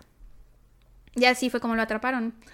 Ahora, mind you que según la policía y la familia, Sam seguía con vida. No tenían idea de que Israel Keys era un asesino. O sea, ellos pensaban que a lo mejor era un secuestrador en busca de dinero. Claro. Entonces, lo llevan a la estación, lo empiezan a interrogar y él no les dice nada. Van a su casa para ver si encuentran evidencia de que Sam había estado ahí y tampoco encuentran nada. Su cuerpo no estaba por ninguna parte. Empiezan a especular que tal vez Israel solo se había robado el coche y dentro del coche estaban las pertenencias de Sam y que pues dijo, pues si ya me encontré esta tarjeta, voy a usar el dinero que tenga la tarjeta. Em, Pero poco a poco Israel empieza a hablar y les dijo que sí, que él había matado a Samantha. Pero haz de cuenta que cada vez que les daba un poquito de información, se hacía, o sea, como que retrocedía, era como de jalar y empujar. Bueno, tirar y empujar, como se diga. Es tira y afloje. Estira y afloje. Eh, les dijo que si querían saber más, le tenían que conseguir un café americano, un sneakers y un cigarrillo. Y cada vez que querían sacar la información a Israel, le tenían que dar lo eso. mismo. Mm. Una vez que se lo dan, él empieza a contarles todo lo que ocurrió cuando se llevó a Sam, lo que hizo con ella, cómo la mató y cómo se deshizo de su cuerpo. La cortó en pedacitos y después manejó 56 kilómetros al norte de Anchorage hasta el lago Matanuska, que estaba congelado. Este lago es profundísimo, o sea, podría ser un océano. Tiene 213 metros de profundidad. Nadie nunca jamás ha llegado hasta el fondo de ese lago, jamás. Em, hizo un agujero en el hielo para pescar y aventó ahí varios pedazos del cuerpo de Sam y otros los usó como carnada para pescar en serio. Y pescó ese día, agarró varios peces con la carnada del cuerpo de Sam, What the fuck. llevó esos peces a su casa, güey, y los cocinó y los cenó con su familia. Los peces que habían comido el cuerpo de Sam. Ay, no. Te imaginas, o sea, ha de ser otro nivel de jodido saber esto, como poniéndonos un poco en el papel de la novia y la hija. Ha de ser otro nivel de jodido saber eso. Sí, claro, o sea, que comiste los peces que tenían, o sea, yo me imagino a la novia, ¿sabes? O sea, como de, güey, comimos asco, que tenían adentro el cuerpo, o sea, partes del cuerpo de, de Sam y aparte, también Te lo del mataste maquillaje, güey. Sí. sí, o sea, Bueno, mataste es en mi casa y también el maquillaje. Pues Eso es que digo, de dónde más. Pues sí, yo también pienso que de dónde más, pero pues sí lo pudo haber comprado. Pero también de dónde Mm. más. Pero pues, o sea, más fácil, ¿no? O sea, si ya lo había matado ahí en, si ya lo había matado ahí en la casa, güey, o sea, es, lo- es muy probable que haya agarrado el maquillaje de su novia y ahí, o sea, y- e imagínate, ¿no? Así de, güey, ay, no, no, no. Ya sé, güey. Durante las entrevistas, por todo lo que Israel decía, por cómo hablaba sobre su infancia, por la forma en la que mató a Sam, los investigadores dedujeron que seguramente había matado a otras personas. También porque en una de las entrevistas Israel mencionó algo así como de, es como si yo fuera dos personas distintas, básicamente, y los investigadores le preguntaron, ¿cuánto tiempo llevas siendo dos personas? Y él respondió, 14 años. Entonces, esto lo interpretaron como un he sido un asesino por 14 años. ¿Que te imaginas qué miedo que alguien te diga, llevo 14 años siendo dos personas, güey? O sea, hasta me dan escalofríos. Le dijo a los investigadores que les diría sobre cada una de sus víctimas si a cambio le conseguían la pena de muerte. Y también les dijo que él quería estar a cargo de la narrativa, que no quería que el caso saliera a la prensa porque le preocupaba a su hija. Que, güey, o sea, neta, si te preocupaba tu hija, no hubieras hecho lo que hiciste. Eh, exacto, pinche pendejo. Y también dijo que no quería que su historia se convirtiera en una historia de crímenes reales. Así que, sucks to be you, Israel Keys. Look at us. Look at us talking about you. How ¿Qué the crees? turntables. Pues, ¿qué crees? Mira qué te vengo a decir el día de hoy. Qué satisfactorio es esto, güey. Sí, güey. Que es totalmente lo opuesto al enemigo número uno del podcast. Sí, que sí, sí. mamaría que estuviéramos hablando de él. Por el contrario, Israel Keys no quería que se hablara de él en podcast. Y- bueno, no podcast, sino en cosas Pues de mira reales. cómo hablo de ti, hijo de tu perra cola. Porque de hecho este vato leía libros de crímenes reales. Leyó el libro de Mindhunter. Le gustaban las historias de crímenes reales. Y dijo que el libro de Mindhunter fue lo que lo ayudó a entender lo que él era. Y a darse cuenta que no estaba solo en el mundo. Que tenía Mm. otras personas que eran parecidas a él. Y... Y era fan número uno de Teodoro Bondi. Uh, Lo idolatraba, güey. uh. Así es. ¡Qué asco! Eh, Durante las interrogaciones les dio el nombre de Bill y Lorraine Courier, que fue el caso de la pareja que les conté hace rato. Les dijo dónde había dejado los cuerpos, les dio la dirección de la casa abandonada, pero desafortunadamente eh, nunca fueron encontrados porque la casa fue demolida. Les dijo sobre sus kits de asesinato, que tenía como 11 o 12 escondidos en distintos lugares del país. Les dijo sobre la chica que violó en 1997. Les dijo que había robado un par de bancos, aparte de todo, también robaba bancos. Y también confesó a otros cuatro asesinatos en el estado de Washington y uno en Nueva York. Sin embargo, antes de que les pudiera dar como verdaderamente la información clara, nombres, locación, todo, todo, todo, todos los detalles, eh, algo pasó, que su, la noticia salió a la prensa, salió su nombre y eso lo hizo enojar mucho. Se sintió traicionado porque para él era muy importante controlar su, su historia, su narrativa, así que simplemente dejó de hablar, dejó de aceptar cafés, dejó de aceptar sneakers y cigarros y ya no quería cooperar. Los investigadores creen que mínimo mató a 11 personas, porque un día en su celda, debajo de su colchón, se encontraron 11 hojas que tenían cráneos dibujados con su propia sangre. Eh, y pues los investigadores asumen que cada cráneo le corresponde a una de sus víctimas, ¿no? Como que representa a cada una. Se cree también que posiblemente fue uno de los asesinos de la Canada Highway of Tears, que fue el caso que tú cubriste, en 2007. ¿Por qué me recuerdas eso, güey?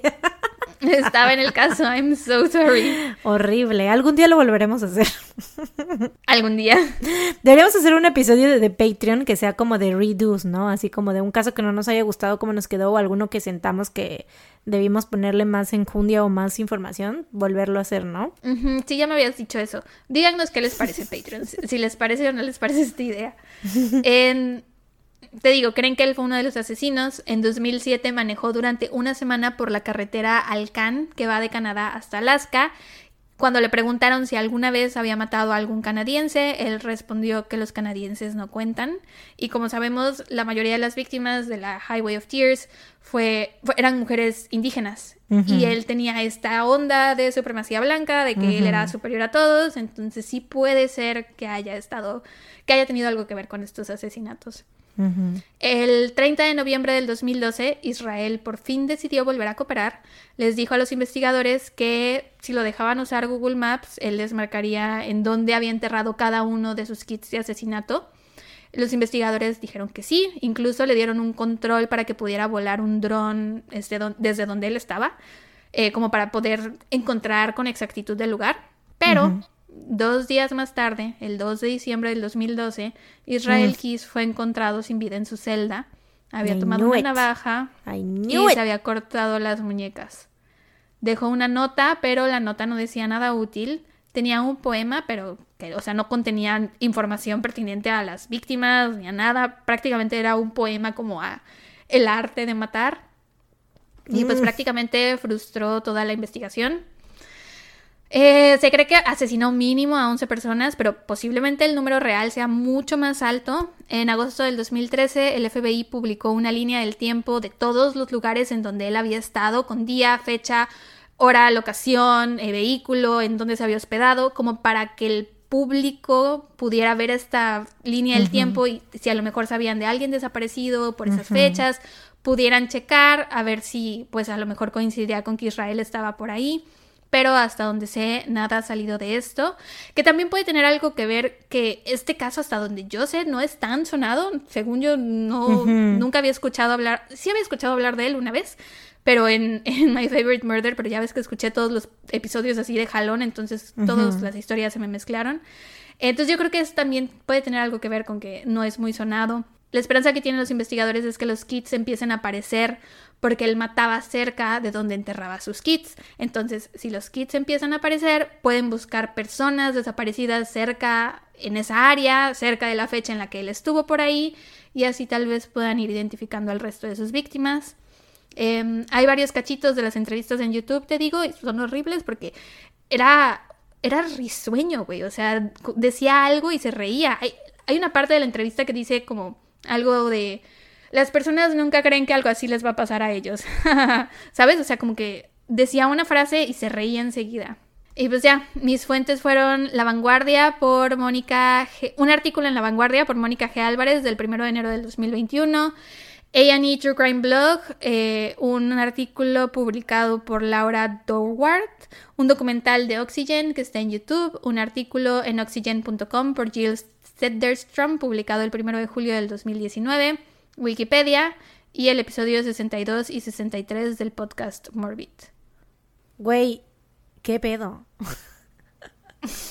o sea, es que, ¿qué pedo? O sea, es que neta, ¿qué pedo? Estoy como... Es que tiene como que varias cosas muy interesantes, ¿no? O sea, en primera, siento que... Ay, no sé, güey, me, me quedó una sensación muy rara como de que, que no estén otras víctimas comprobadas. ¿No? O sea, solamente estos, eh, la pareja y la y Sam, que fue por la cual lo, este, pues lo atraparon, ¿no? Y siento que es muy impresionante que no se hayan descubierto todo, o sea, que si piensan que son tantas personas y si ya tienen como que su registro de dónde estuvo, qué días y cómo, así como que todo eso, se me hace como muy impresionante que no hayan encontrado todos los demás. A la madre, ¿qué le pasa a Luis Miguel, güey? ¿Me escuchas? Sí. Hasta que parece que lo están ahí, no sé, haciéndole algo, güey. Pero bueno. Una disculpa por mi gato impertinente. lo que te iba a decir es que por eso cuando dijiste qué fue lo que hizo que con Sam pidiera lo del dinero y mandara mensajes, no sabemos si no lo hizo con otras personas. Bien lo pudo haber hecho y no lo atraparon. No sabemos. Y más si usaba este lago de mil millones de profundidad para deshacerse de los cuerpos. Bueno, en parte también usaba el drano. Este, pues obviamente los cuerpos no los van a encontrar, güey. O sea, si incluso él dándoles el lugar exacto de donde había dejado los cuerpos de Billy y Lorraine, no encontraron el cuerpo, ¿cuáles son las probabilidades de que encuentren los demás? Y como de verdad viajaba por, y no solo en Estados Unidos, o sea, viajó a México, viajó a Canadá, viajó a muchas otras partes. Entonces, verdaderamente no sabemos cuántas. No, aquí en México, güey, imposible encontrar, o sea, si, seguro, o sea, si mató a alguien aquí, güey, imposible que se encuentre, o sea, como que los nexos y que se relacione, güey. Cero, porque aquí la policía no lleva un registro de una chingada, güey, o sea, Mm, está de la mierda aquí todo. Y, o sea, si allá no se han encontrado, güey, o sea, que aquí, pues menos, ¿no? Si es que llegó a hacer algo aquí. Qué Sí. horror, güey. Qué horror, pero muy, muy buen trabajo porque, güey, o sea, es- es- siento que debería de ser más conocido, ¿no? O sea, como que ¿Verdad? por todas las características que tiene, o sea, está muy interesante y siento que... Lo de sea, la cubeta me, que, me voló los sesos, güey. De Sí, verdad. las cubetas. Y es justo como se lo imaginan. Una cubeta con un kit de asesinato adentro. O sea, es súper raro, loco, no sé. Pero pues ya, ojalá empiecen a encontrar las cubetas. Ojalá haya gente que se las encuentre y las reporte con la policía. Porque también puede ser que te las encuentres y no las toques, no las abras. ¿Quién Sí, sabe? claro. Pues ojalá se resuelva algún otro caso, si es que que sí, muy seguramente cometió, o sea, es muy difícil que se haya quedado todos esos años así nada más sin hacer nada, ¿no? Pero bueno. Ya, me urge el dato feliz. Pues Después tú. de estos tan perturbadores casos, güey, o sea, demasiado altamente perturbador diría yo este episodio. Altamente perturbado. Altamente, Ya deja de ver a Luisito. Luisito comunica. sé. Otro Atrapada. FIFAs. ¡Atrapada! Güey, es mi gusto culposo, güey. O sea, es que ya, ya le había dicho a Sara, ahora se los comunico a ustedes, porque se los comunico. Ay, no puede ¿Entendiste? Comunico. Ew. Le digo a Sara, o sea, yo normalmente no consumo contenido de hecho por hombres, ¿verdad? Solo Luisito Pero- comunica, al parecer. Es que, güey, o sea, la neta, la neta, la neta, la neta es que siempre me ha gustado el contenido de Luisito Comunica, güey. O sea, porque, pues, los viajes, güey, los lugares, las chingaderas, las cosas, güey, la comida y todo eso. Pero ya después, o sea, sé que, o sea, es hombre y que ha hecho Estoy cosas segura que puedes- cuestionables. Estoy segura que puedes encontrar la misma, el mismo tipo de contenido de la misma calidad por alguien que no sea él. ¿Sí entiendes el significado de la palabra, de- del gusto culposo? Sí, pero pues es que estás culpa. diciendo que por eso lo ves. Pero sí me... Porque me cae bien el vato, güey, no lo puedo evitar. O sea, y, y siento culpa por eso porque, güey, digo... Por, precisamente por eso que estás diciendo, porque seguramente hay mujeres que hacen contenido así que podría yo estar siguiendo en vez de estar siguiendo ese vato, pero me cae bien, güey, me caga.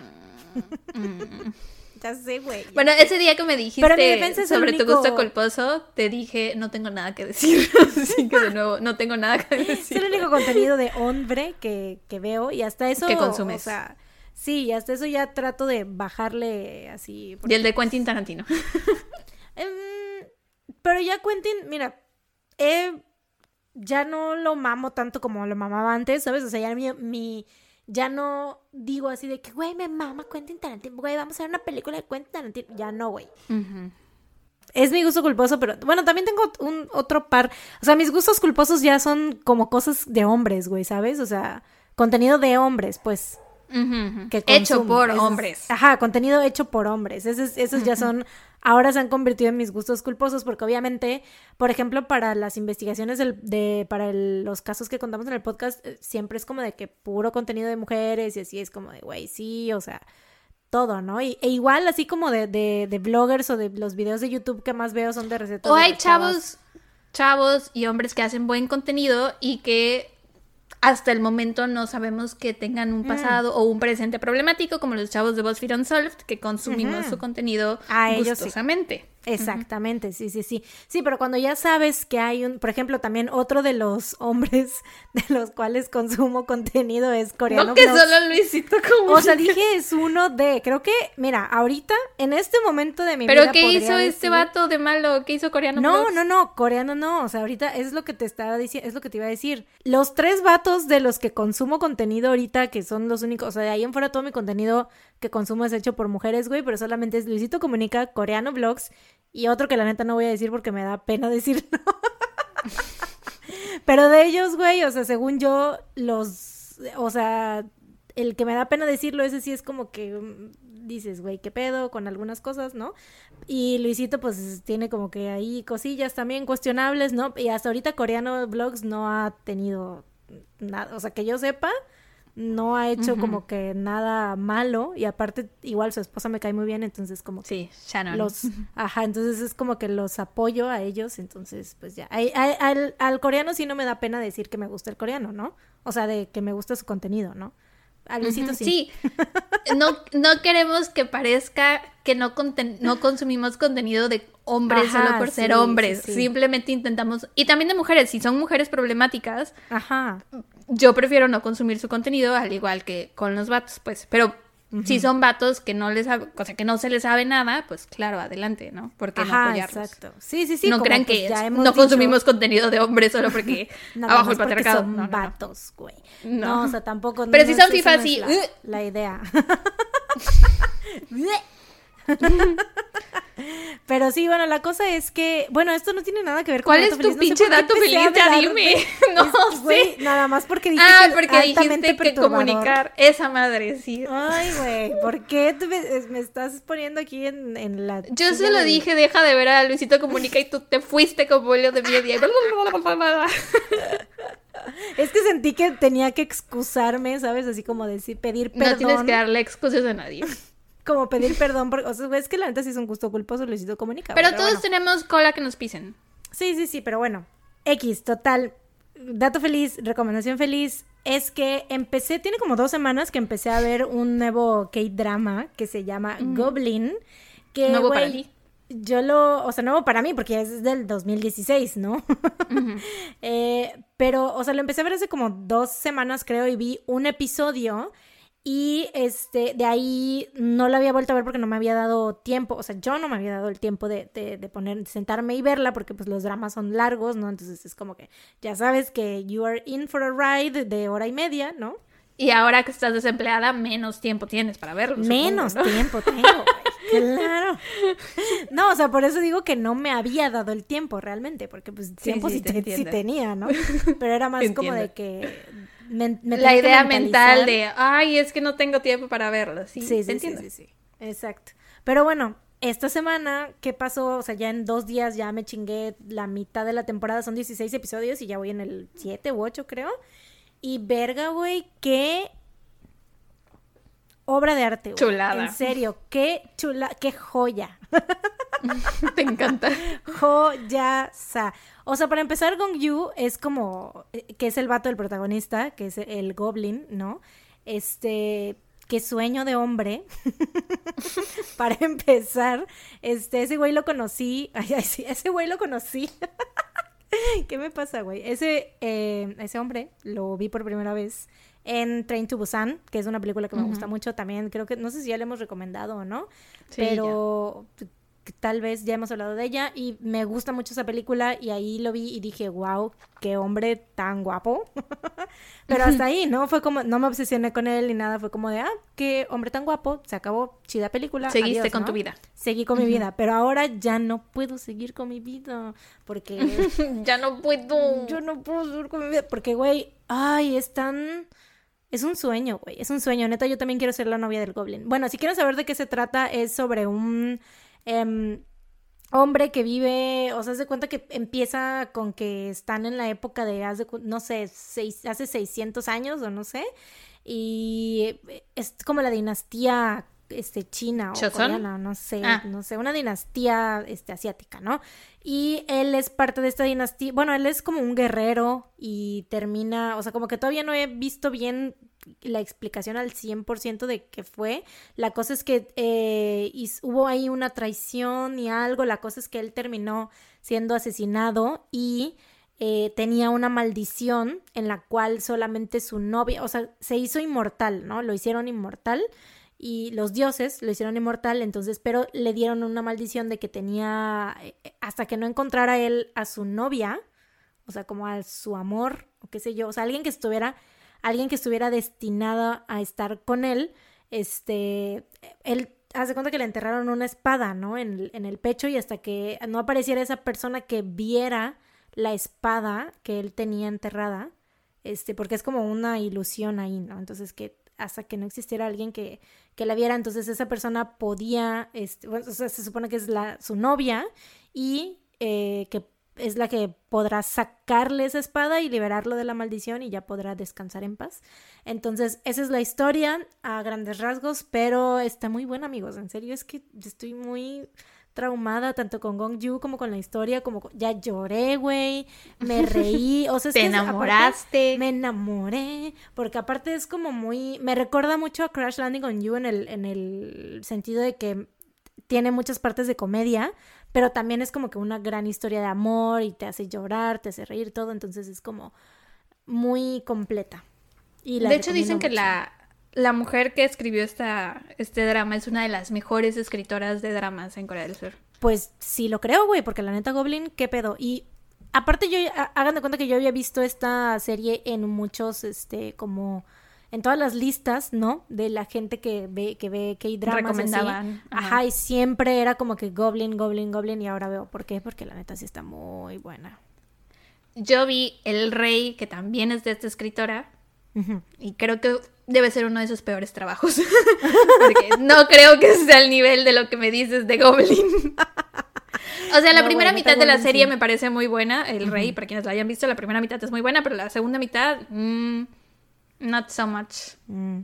Pues yo voy en la primera mitad, espero que no sea así en la segunda mitad. Es que eso es lo que pasa con los dramas, creo que casi siempre las primeras mitades son como las mejores y después como que se va un poquito hacia abajo, pero ojalá esta se mantenga. Sí, Porque incluso nos pasó con Crash Landing on You, que los últimos episodios nos quedamos así de... Sí, espero que no me pase esto con Goblin, pero bueno, a ver cómo me va con el final. No spoilers, por favor. Sí, a quien nos mande spoilers lo vamos a bloquear, lo vamos a reportar. No nos gustan los spoilers. Y lo vamos a acusar con sus papás. Chicos, sí. Pero bueno. ¿Y tu recomendación feliz, tu dato feliz? Pues yo empecé a ver otro drama que se llama Bajo la lluvia, que es con nuestra poderosísima. Esta es nuestra vida ahora. ver, dramas coreanos, cocinar comida coreana, escuchar a coreanos. Esta es nuestra vida ahora, amigos.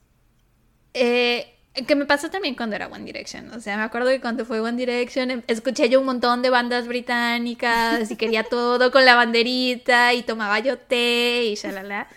Supongo que es normal. Eh, porque de nuevo no tengo personalidad. Adapto la personalidad de lo que sea que me guste en el momento.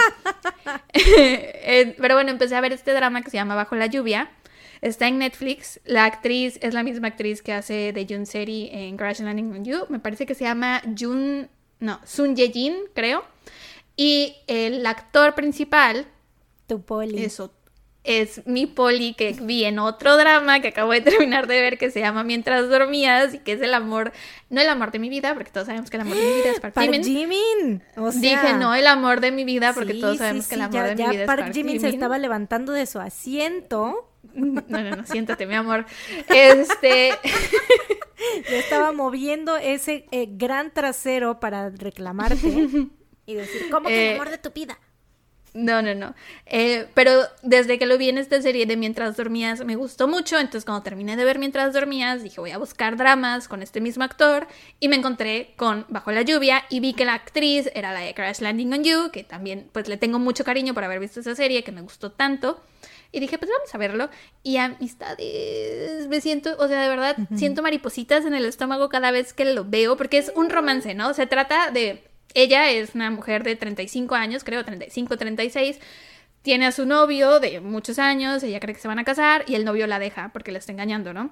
Y entonces, ese mismo día se reencuentra con el hermano de su mejor amiga, el hermano menor. Entonces es una historia de Nuna. Nuna son las mujeres, así se le dice, así le dicen los hombres a las mujeres mayores en Corea, Nunas. Entonces una historia de amor entre ella, que es mayor que él, por una considerable cantidad de años, él tiene como 25, 26 tal vez. Y es súper bonito, güey, porque de verdad los ves enamorarse. Y yo creo que te gustaría porque siento que tiene. Tiene algo como en la forma en la que está grabada. Que creo que te gustaría. Que, que yo apreciaría. El tipo de tomas que hacen. Siento que es algo que alguien que le gusta mucho el cine apreciaría. eh, Y está súper bonita, güey, y es mucho, o sea, la trama es esa, ellos enamorándose y los problemas que se les presentan, no hay nada de ficción, no hay nada de eh, fantasía, no hay nada de crímenes, no hay nada de nada, de, verdad es su amor y el drama que genera esta relación, porque pues obviamente son, ella se está enamorando del, mejor, del hermano de su mejor amiga y aparte ellos, la mejor amiga y él son como hijos para sus papás, entonces es o sea, para los papás de Junseri, pues. Entonces, como el drama ese, y pues está muy bonita. Todavía no la termino. Sé que el final es triste, porque lo vi en Reddit que decían que el final era muy triste. Entonces, no se las recomiendo al 100% todavía porque no sé en qué va a acabar. No la he terminado de ver, pero puedo decirles que si les gustan las historias de amigos a novios y como ver un romance bonito, en serio, creo que es el mejor, no el mejor romance, porque este es el de Crash Landing on You, pero sí es un romance como muy de que te enseñan todo. Está súper bonita, se la recomiendo mucho. Es que, güey, los... Eh, siento que en los K-dramas son muy buenos, o sea, bueno, los buenos Para construir el romance. Para construir el romance, güey, o sea, porque real... Te, yo, o sea, güey, tardan como seis episodios en agarrarse la mano y tú estás así de, güey, qué o sea, te hacen que, te, que tú estés así emocionada por una muestra de cariño tan mínima, o sea, que en las series gringas y de todas las demás, güey, es como que en el primer episodio ya, están ahí, ahí cochando, ¿no? Y, y en las series coreanas es todo lo contrario. Y sabes qué tiene esta serie de, Bajo la lluvia que te enseñan como las cosas que normalmente no te enseñan. Te enseñan a ellos hablando por teléfono y cómo los dos están súper ilusionados y que sonriendo y moviendo sus piecitos, como cuando mueves tus piecitos cuando estás hablando por teléfono con alguien que te gusta, como él la ve de o sea, literal todas las fases del enamoramiento, ¿no? Todo, todo, todo. Está. Te lo juro que desde el primer episodio yo ya estaba así de no mames, creo en el amor una vez más, estoy enamorada, quiero, quiero casarme mañana. Sí. Pero con Está muy bonita. Con por supuesto. Pero bueno. Ya vamos a terminar esto porque a su mecha que quedó larguísimo este pedo. Sí, oigan, ya al siguiente episodio voy a traer un caso cortito, ¿eh? Sí, yo también, Ha sido too much lately. Tres horas. Hace falta este un episodio de una hora y media. Este va a quedar de más de dos horas, güey, porque son tres horas. La semana pasada también. Sí, imposible que le vayamos a quitar mucho a este, entonces, güey, Sí, ya nuestra tarea para la próxima semana será traer un caso cortito cada quien. Sí, y díganos si les gustan, o sea, porque a lo mejor los escuchan por partes, ¿no? A lo mejor escuchan la primera parte del episodio un día y otra parte otro, entonces si es así, podríamos partir literal los episodios en dos para que no fueran tan largos, no sé. O si les gustan así de largos. Espero que no.